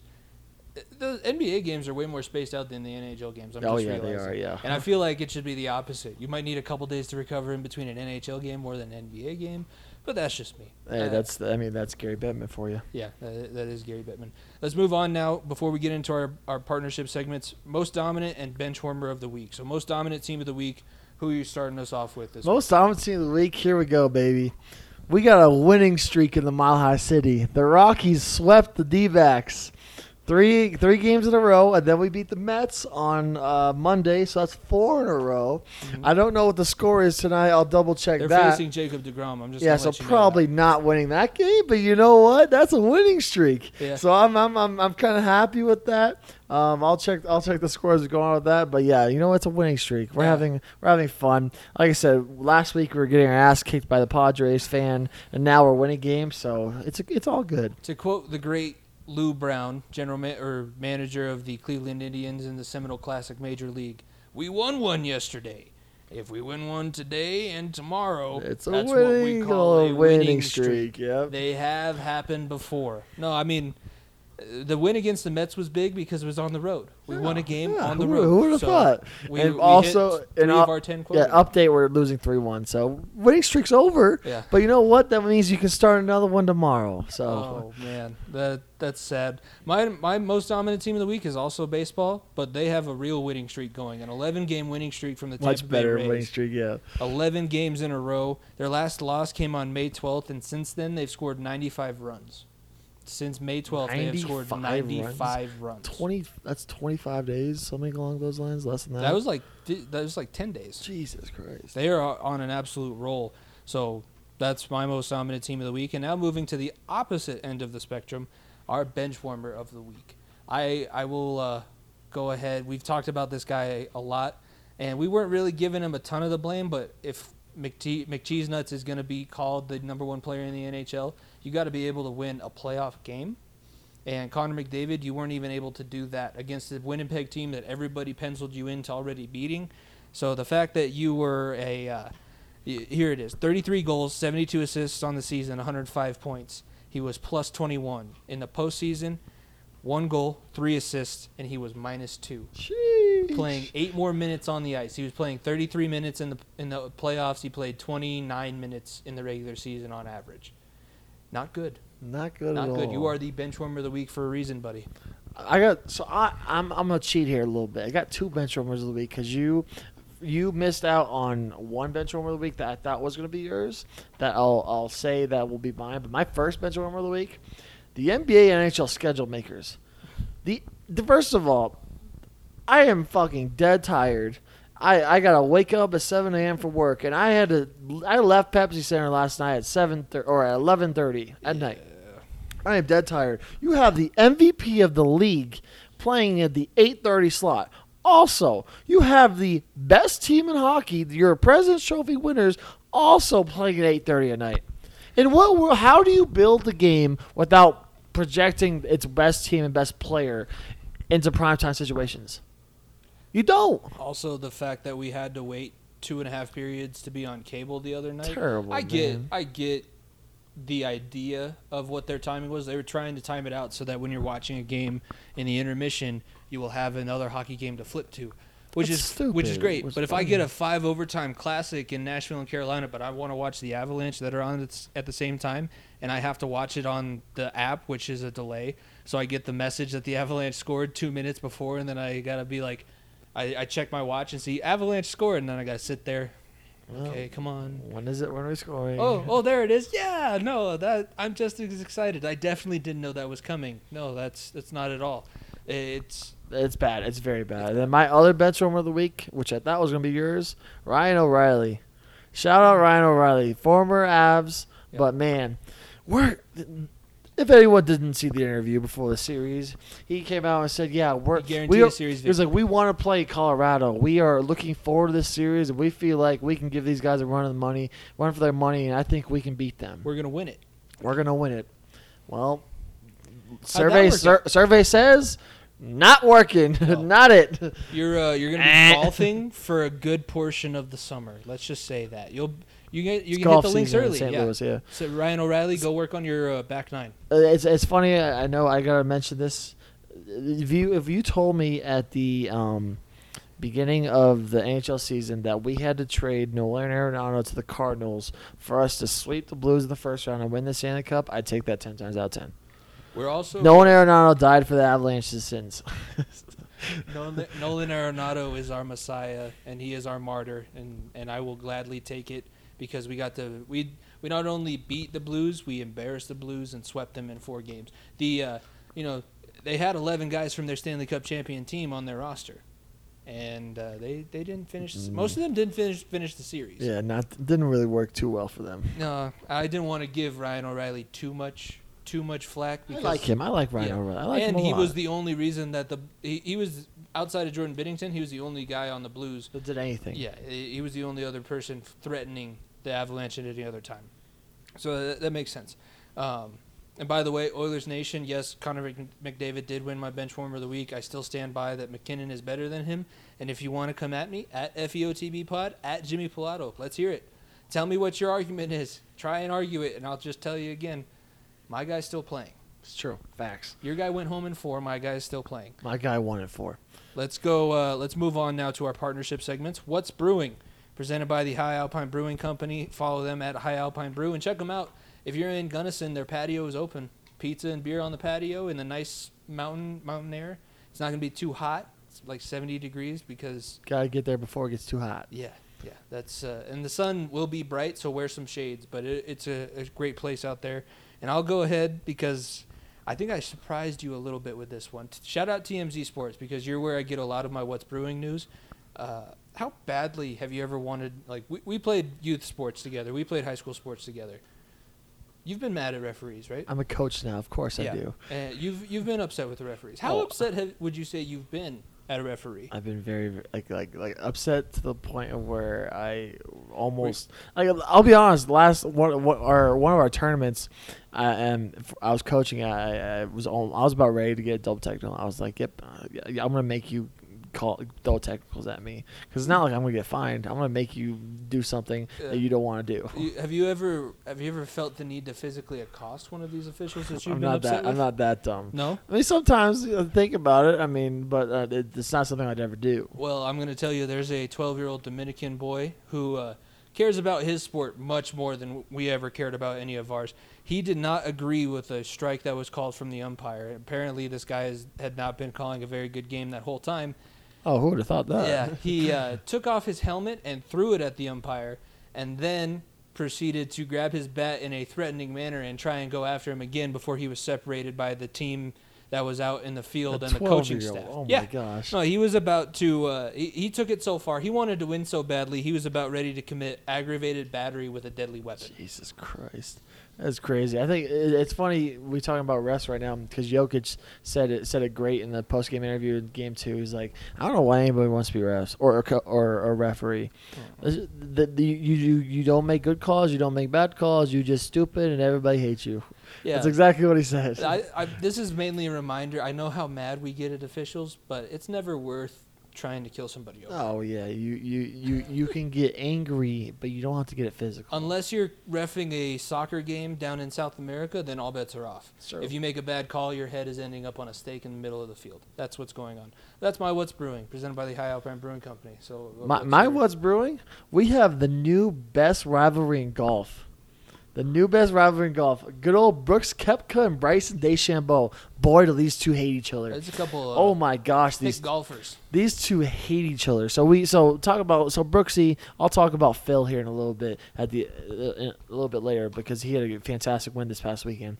But Brooks was having an interview, and Bryson, who has metal metal spikes Mhm. as cle- as as his shoes, was walking on the gravel and w- and was uh, talking shit to Brooks as he walked by him as Brooks was doing an interview, and Brooks was like, he stopped and just like. I lost my train of thought. Fuck that guy. He he said he he he just lightly said it was like this. fu- It was like this lack of respect or this idiot. And these two do not like each other. Talk about two dudes that are that are like kind of per- personalities a little bit the same. Mhm. But Bryson just en- embraces this hate so much, and Brooks is kind of I can I'll be respectful, but I'm gonna be a bad boy still. Yeah. And it's it because that's that's the rivalry that golf needs. Because we had Phil versus Tiger. We had Jack versus Arnold. I mean, you can talk about all the great rivalries of golf. Well, we had a new one, ladies and gentlemen. We have bad, pretty two ba- pretty bad boys. You have Brooksy with uh, the the uh, goatee, and you have Bryson with the hammer. Yeah, it's uh, the ham bone versus Blake Brooks. Don't call me Blake Koepka. Shout out all the AWLs because did you? Uh, he sunk like a birdie putt, and then one of the listeners, pardon my take, at the whole was caught on the hot mics. You're gonna be win- you're gonna win Blake of the year for sure this year, Brooksy.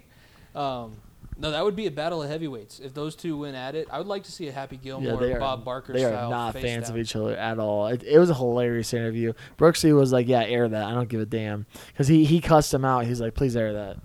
Because the the because it was a it was a it wasn't actually aired on TV. It came out on Twitter, yeah, and he the the because he cussed and lost his train of thought, and they let him redo it. But he told the guy that's uh that was questioning or that was answer, asking him questions was like, "Please air that. I don't care." Uh, I mean, they they could use something. They could use some ratings, especially now that Tiger's not going to be competing in the near future. I, I think that's a good one. We we that's good, good couple. What's brewing there from presented by the High Alpine Brewing Company. Now let's move on to uh, off the hinges, which has become. I think a lot of people starting to like this this segment a little bit more. This is presented by the Unhinged Sports Network, which is now the home of the Fighting for a Dream series, following the uh, Danish American Football Federation Solargrad Gold Diggers. That's what you can find on the Unhinged Sports Network website and the YouTube channel. Follow them at Network Unhinged. Uh, and I'll let you start for off the hinges. What's My- what's my- driving you crazy? My week? off the hinges, man. Look, why do you gotta punch a man when he's down? The Rock, the Rockies, we're not a good organization right now, and this BS about about the the the thermal gun against the bench.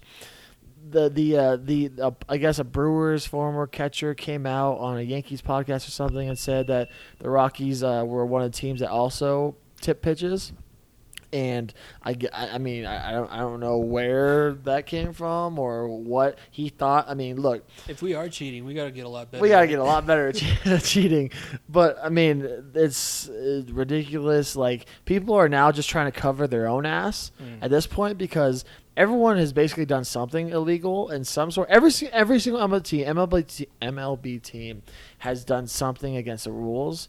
And we're we're saying, well, fuck the Rockies because you know what? Let's take the heat off the Astros because you know they won the World Series and they deserved it and they didn't cheat that badly. But let's try to put some other people under the under the bus because they, their organization is shut shit right now because because of that situation. So I whatever like whatever it's it's it, it got blown over so fast. This wasn't a thing that was shown on ESPN. It mm-hmm. wasn't a thing that anybody talked about. I didn't even hear about it. Yeah, no one talks about it because everyone was like, "Who the fuck cares?" Like, because because first of all, that Rockies are not good, like I said, and two, the amount of times people are coming out just because to try to get publicity on, on their own podcast. I mean, we do it. I mean, we do it, What? but we do it. But people are just trying to get publicity out there to try to get their shows ratings, and that's what happens. Yeah, and I think it's very telling because my off the hinges also has something to do with baseball. We talk, we've had a, the conversation a couple times. Baseball is dying.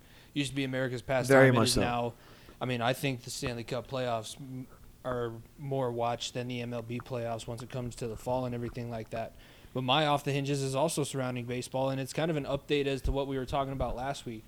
If you weren't, if you didn't listen to episode 41, go back and listen to it on your favorite podcasting platform, and then leave a five star rating and a review so that we can read that on the podcast.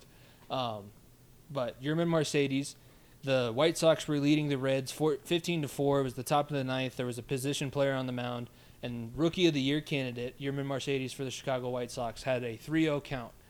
Baseball rules say you take that pitch. You just let them walk you because you're just trying to get out of the game faster. Like I said, he yacked a 400 foot bomb uh, off a 47 mile per hour meatball that I don't think he's. Even he was like, I can't, I can't turn this down. I, I, I can't. I got to swing at this. His manager, Tony La Russa, former Cardinals manager, so he's obviously not a good good person. Has more DUIs than playoff series wins. I think. You That's want, just you want to talk about standards? yeah. Uh, he came out and said he, he's directly quoted the fact he's a rookie and excited helps explain why he was just clueless, but now he's got a clue. He, he's talking like MLB, like the unwritten rules of baseball are like the mob. Like he went against the family and now he's gonna have to pay for it. He's think it, the way he's talking. I think he's gonna have some of the White Sox pitchers throw at him in batting practice. There's, I mean, it, it's terrible. Like, first of all, I'm for this so much because another factor that people aren't really talking about. Players have stipulations in their contracts to get more money off, off of incentives. Mm-hmm. Players hit home runs. Players hit for certain averages. If you give me a meatball and I have a chance to get another home run added to my total, and I get a chance to win more money at the end of the season, I'm gonna freaking do it. Mhm. You're not telling me to stop it down. You, if you if you if you you're getting your ass kicked by 15 runs and you throw a position player out there, don't give me that BS. I don't care if it's a position player. Anthony Rizzo struck out Freddie Freeman this year. We've seen stupider things happen. You throw a meatball, he has all the right in the world to go yard because he's trying to get on his own highlight.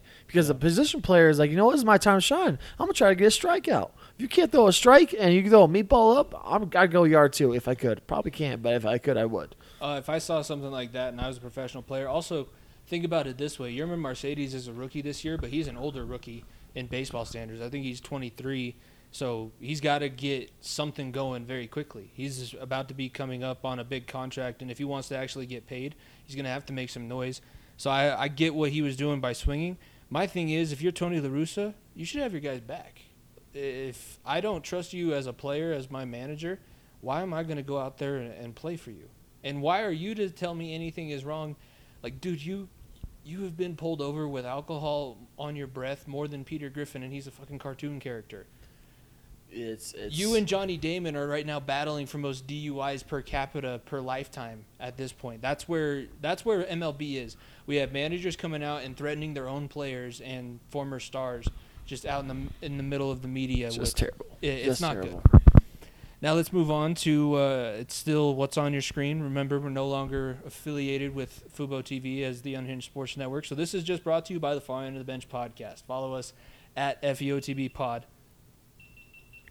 Wow, we are uh, being haunted by a GoPro ghost at this point. Um, but let's move on to what's on our screen, and uh, I'll go first because we got some announcements that I want to just get out there. It's not coming it, it's coming soon. Once the playoffs start dying down, maybe when the, the Nuggets or Avalanche, knock on wood, hopefully don't get eliminated. But if they do get eliminated, we might move this up. But we are going to have some new content coming your way on our YouTube channel. We mentioned it uh, around March Madness time, but now we are going to give you the full name, which we talked about. It. It's going to be what it could have sounded like, or how it should have sounded is going to be the name of the series and what we're going to do since we never really get a great game to cast on colorcast We've gotten one, luckily. yeah, one one good one But it was game that kind of came down to the wire. Other other than that, we've been getting mostly blowouts and and not really tight knit games. But we're gonna take some of our favorite sports moments, and we're also gonna let you guys tell us your favorite sports moments, and we will uh, talk about the history and kind of the situation of the game, and then we'll be we will also be posting ourselves uh, making the call for that moment on our YouTube channel. So that's going to be coming up here once the playoffs kind of die down and we get to that part of the season where it's just baseball. off and, season, yeah. yeah, the the dead season, our first Which off season of the Far one End of the Bench yeah. podcast. We're going to start bringing you that content, but that's going to be how it could have sounded. It's going to be a lot of fun. And if you have suggestions, DM us or tweet at us at FEOTB Pod what sports moment you'd like to hear our uh, rendition of the famous call. An example, the helicopter play for the Broncos, the John Elway when he scrambles in Super Bowl 32, anything like that. We'll talk about the uh, significance of it, and we'll give our best rendition of what it could have sounded like. Because Ju- Just a bunch more YouTube content. I Yeah. tell you that. A lot more stuff coming your way. Um, for my what's what's on my screen, like I said, it's pretty easy. Game three on Thursday. Game four, I believe, is Sunday or it might be Saturday. Um, gonna need to be eyes on the TV. May, me, Jimmy and I will probably be casting those as well. Um, so you guys have to look out for that. Like I said, we're still we got we made the bracket for the caster challenge. We've been slacking because I've been at the games, Well- and we both had busy weekends, so a little bit slacking. But we'll get we'll get those things backed up soon. Like I said, we got to get past the first round, win some money, um, so we can face our friends at Hilo Sports for that matter in the second round. So be on the lookout for that because, like I said, we'll be casting some games here soon. Uh, playoff playoff sports are going to be on my screens constantly as well, but I did want to get the word out about our YouTube content. Um, and then also before we move into beats of the week, we are going to be having a summer playlist.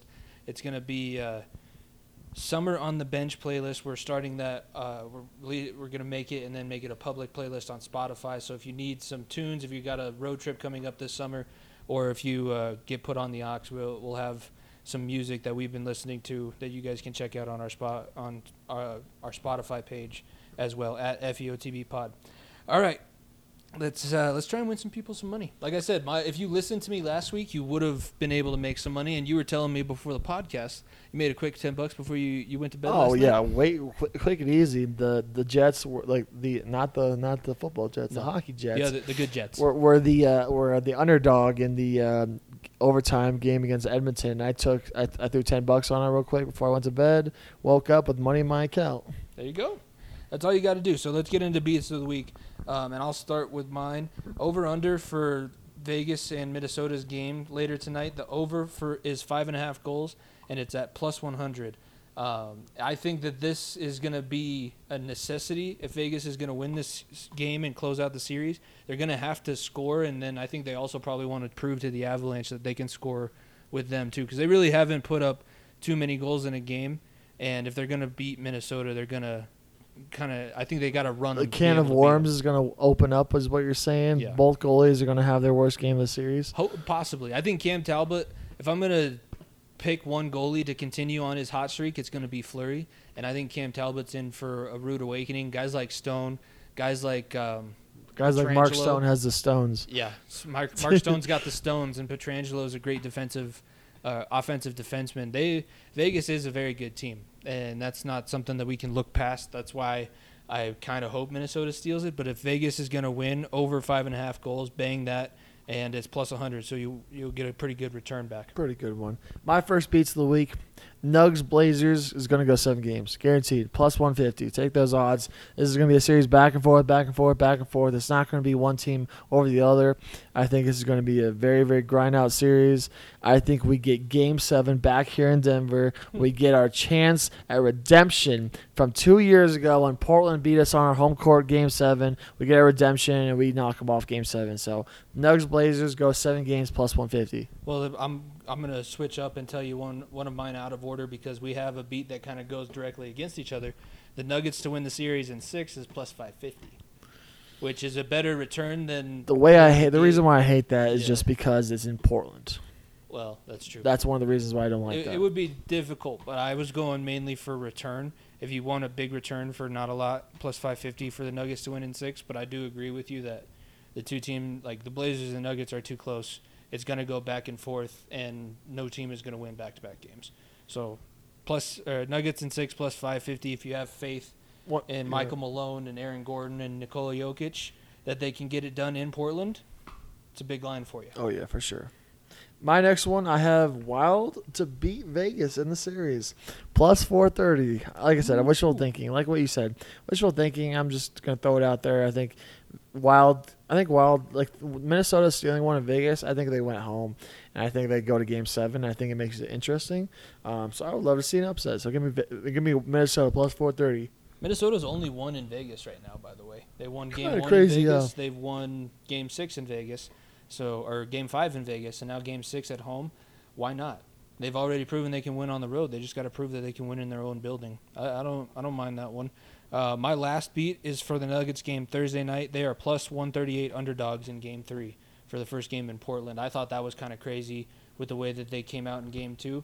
But that's also, I mean, the odds makers see this very similar to what we do. There, it's going to be back and forth, and no team is going to be able to hold an advantage for too long.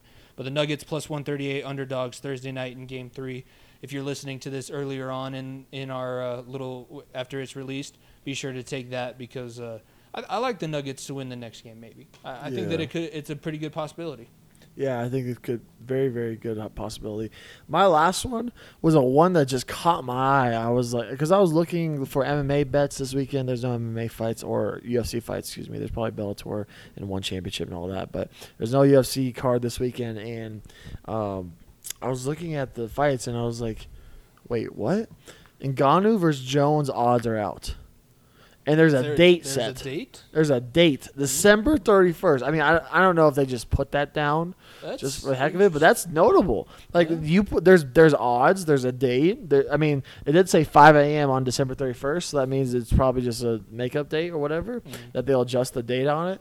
But I thought it was very very interesting that those odds were there. I- I'll, I'll, I'll the odds right now they hadn't gone in favorited, which is kind of actually it might have been might have been split.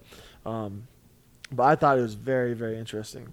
December could be a big month for heavyweight combat sports. Yeah, Ngannou favorite minus 168, and Jon Jones is plus 185. Kind of interesting. Uh, I mean, uh, Jones' first fight at 265, and I think the Adesanya fight versus Blachowicz has a lot to do with the way that line's set up. But that's also tentatively, I think that uh, Tyson Fury is going to beat Deontay Wilder in the third match that they're forced to have legally. That's around the date that Joshua Fury was supposed to happen. Initially, is in December, so that could be a big month for heavyweight combat sports. we Yeah, might have to big, get yeah. the problem Rev Coca back on the podcast for something like that. Um, so yeah, that's beats of the week. Get some money, win some money. Well, well, we're helping you out when we can. We're trying to help you out when we can. We had to admit defeat last week, but now let's uh, finish out this episode with play of the week and player of the week, and let's send everybody else on the way to finishing out their the rest of their work week. So play of the week, and my my one I'll go first because it's it was important. I think it was important for this guy to get a goal when he did. Miko Rantanen went backhand, forehand, and then went right through Binnington's legs. Made Binnington look stupid, foolish. Miko Rantanen gets his one and only goal of the playoffs so far, but it was just bound to happen. Miko Rantanen has been turned away by Jordan Binnington in that series three or four times on just absolutely incredible saves, and then he was able to finally prove "Hey, Binnington, you didn't shut me out this series. I was just letting other guys score. Oh, I'm yeah. just gonna sauce it through your legs real quick." Yeah, shout out Miko. My play of the week, I'm gonna give you another honorable mention because this is I have to I have to mention it. Facu with the nutmeg pass, nutmeg in between McCollum's legs. That's the Jokic with the Jokic got the end one. Love everything Facu does. Well, my play of the week. This is the loudest I've heard Ball Arena in two years, and so I'll I'll play the sequence. MPJ gets a, or I think it's Facu or oh no, it was Monte. Monte strips the ball from from uh, Damian Lillard. The ball's on the floor. MPJ dives on it. He's able to steal it. He throws it up to Monte. Monte gets the ball to Shaq Harrison. Shaq Harrison posters, and I mean posters. CJ McCollum on his head. I when I tell you the whole arena was rocking. Every single person, at least a Nuggets fan, because I had a stupid Blazers fan, fan behind me, which he was hearing it all night. But every single Nuggets fan got on their feet, losing their mind, and it brought chills to me, man. It was, and like I said, he's a two-way player. Mm-hmm. He dunked on a player that is arguably one of the best shooting guards in the league right now, and he poured it on his head. It was so nice. Colorado sports dominating. Playoff run in the Mile High City. We're having big moments with both the Nuggets and the Avalanche. Now, players of the week. Who is your player of the week? I'll I'll give you my player of the week, and then I'll give you my MVP stat line of the week after you. But my player of the week, Phil Mickelson. Shout out Phil. Oldest at 50 years old, he is the oldest man to ever win in ma- a major in in, in, in golf. Mhm. And he came out and balled out at the PGA Championship. He man on a mission. It was cool to see him and Brooksy were going back and forth, and he hit this chip in from the sand that was unreal. He chipped it in, and it was it was it was such a gorgeous shot. And and Phil at 50 years old, the good old lefty is still chugging along. I know it's weird because golf you can play until you're freaking 90, but I mean at 50 years old, winning a major championship is pretty damn pretty damn cool. He hadn't won a major tournament, I think, in 14 that he's played in Yep. since his last victory. This is also he's won a major now in three separate decades because he won his first one, I think, back in the 90s. 90s and and then the the 2000s. 2000s and now in 2020. I don't know if he won one. I think it might have been the 2000s, 2010s, and then 2020s. There you go. yeah. Yeah. But it, was a cool moment for him, and he'd been he's he's been up there towards the cut line. Yeah, a couple leaderboard, times yeah. in, in a few tournaments, but this one. The meltdown never happened. He, I Sure, think he finally felt good enough. He's like, I might have one last good shot in me, and he, he was able to take down. Shout out Koepka because Brooks, the way he he looked a lot better. That was a totally different Brooks Koepka, Koepka than Yeah, what we Brooks, saw in the Masters. Brooksy had, was very was injured too. Mhm. He had surgery not too long ago. He's he's he's finally he's finally not golfing injured. He's probably just in some pain. But I think the turnaround that we saw from the Masters to the PGA Championship, Brooks will be back winning majors here pretty soon. Yeah, but man, good for Phil, no Yeah. doubt about it. If you if you would have told me in 2019, January 2019, that we are going to get a Tiger and another and Phil major championship again, I'd be like, you're losing your mind. We're There's no backwards in shot. time. Movers backwards in time. Benjamin Button. That's that's what 2021 is going to be. We're just moving backwards in time. Everybody's uh, winning that hasn't won in a while. My player of the week is Aaron Gordon because Shout out AG. everything that I've seen, he requested to be put on Damian Lillard. He saw the guy score 34 points in the first half, and he goes up to Michael Malone and says, "I can shut him down," and he did that. 10 he points didn't in the shut third. him down, but he, he Only 10 points him, in yeah. two quarters. He when the guy had scored him. 35 in the first half. Only 10 points in two him, yeah. quarters. Um, and that was really when Aaron Gordon was brought in. He brings an athletic presence to the offense that they didn't The necessarily have defense, yeah. and, and now he's able to be a competent defender on the wing. We'll see if they continue with that strategy, but it was a great showing from him in that game too. I give a lot of lot of credit to AG 5 That's one of the reasons why I would picked him up, right, for Yeah. defense. So, and now let's get to your MVP stat line of the week. Nico's favorite part of the My show. favorite part of the show. This is this may be the. Oh, the- by the way, it's Nikola Jokic. Yeah, I don't know what the they, were, national they were saying my full name, Nicol- Nikolai. Yeah, they're saying my full name. Nicola. It's Nicola. Nicola. It's, it's the MVP of the league. You still don't know how to say his name right. Give me a break, TNT. But okay, well, first of all, by the time this next episode comes out, we may have we may be talking about Jokic very first because the the results of the um, awards are slowly coming out. Like Mhm. yesterday, Six Man of the Year was award was given to Jordan Clarkson. Today on Tuesday, it was um, Julius Randle. Julius Randle most improved. So that means by the weekend, by Game Five, we could be seeing Nikola Jokic raise that MVP trophy at in his home arena. So I'm very very excited for that. But man, talk about a, a wonderful first two games of the series. By, by the way, Portland, quote unquote, shut him down, by the way. Quote unquote. Did not do that at all. But Jokic, first game, only one assist. Not not not his best assist night. Selfish. But came in 34 points, 12 rebounds, and a loss, unfortunately. Pretty decent stat for a center, I guess. Mhm. And then finally, in game two, he stepped up even big time. 38 points, um, 12 rebounds, and I think it was six assists. I'm still trying to pull it up. Um, but the dude, dude came out firing. This is your MVP, ladies and gentlemen, and it's going to be it's the it's going to be the first MVP in Nuggets history. It's going to be yeah. I'll give you the correct stats. Averaging in the playoffs. Uh, 61% from field, three point percentage, 45 for a center, um, rebounds 12, 12 rebounds a game, three assists a game, 0.5 steals a game, three fouls a game, two and a half turnovers, which isn't terrible, and 36 points. Dude has been unreal in the playoffs thus far. That's only two games, so it's only going to continue. But I cannot wait to see him be the MVP, and he is the great. He he's on the way of being the greatest ever Nugget of all time. This is the first step. He's accomplishing something that nobody else in the how I, 30 plus year history of the Been Denver longer Nuggets. than that. It's been longer than that. Yeah. 60 plus year history of the Denver Nuggets. He's going to be the first guy to win the MVP of the NBA of the National Basketball Association. It's a Se- huge, it's a watershed moment in, in Denver professional sports Second history. round pick, probably the greatest second round pick in NBA Gordita history. Crunch, right? Was Yeah. that or Yeah, no, the- Quesarito? The, quesarito, Yeah. yeah. Shout out to quesarito. I may have to have get a quesarito I have to get a to quesarito, celebrate yeah. it, celebrate Gabe- the MVP. and yeah. then uh, spend the rest of the night on the toilet. Get to watch his Sure. MVP speech from uh, my the phone aftermath on my of the phone. quesarito. Yeah. Yeah, um, yeah. That's uh, Nikola Jokic is He's special. he's becoming the next great player in Denver sports history, uh, the likes of Joe Sakic, John Elway, um, on those guys' levels. So that's going to be it for episode 42 of the Far End of the Bench. Thank you guys for listening. Be sure if you are listening on the Unhinged Sports Network, thank you. But if you're not, you can check out the live premieres of each episode's Wednesdays from 1 to 3 p.m. Eastern, unhingedsn.airtime.pro. We are leading you through your lunch hour, so if you get a, a lunch break at that time, be sure to check us out there. If not, we're available on demand directly after all podcasting platforms. Is where you can find them and, and go back and listen to them. We've had a lot of people going back and listening to a couple previous episodes, so uh, we we do appreciate that. Like we said, if you're listening on a podcasting app, leave a five star rating and a review. As long as it's a five star rating, we will read what you guys put in the review on the podcast. I'm hesitant to say that because who knows what's what we're gonna get.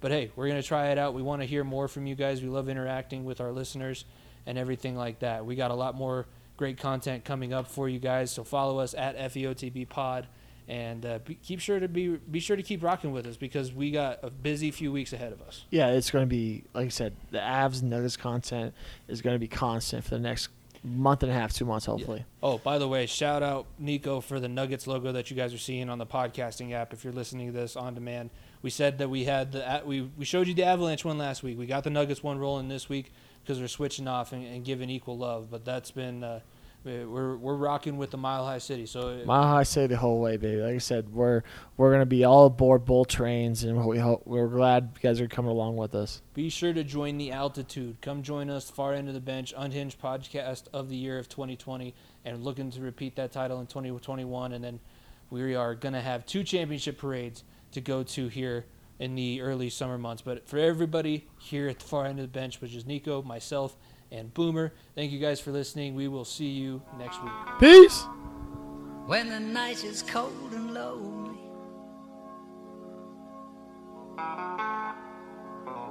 This is a dollar bill beat.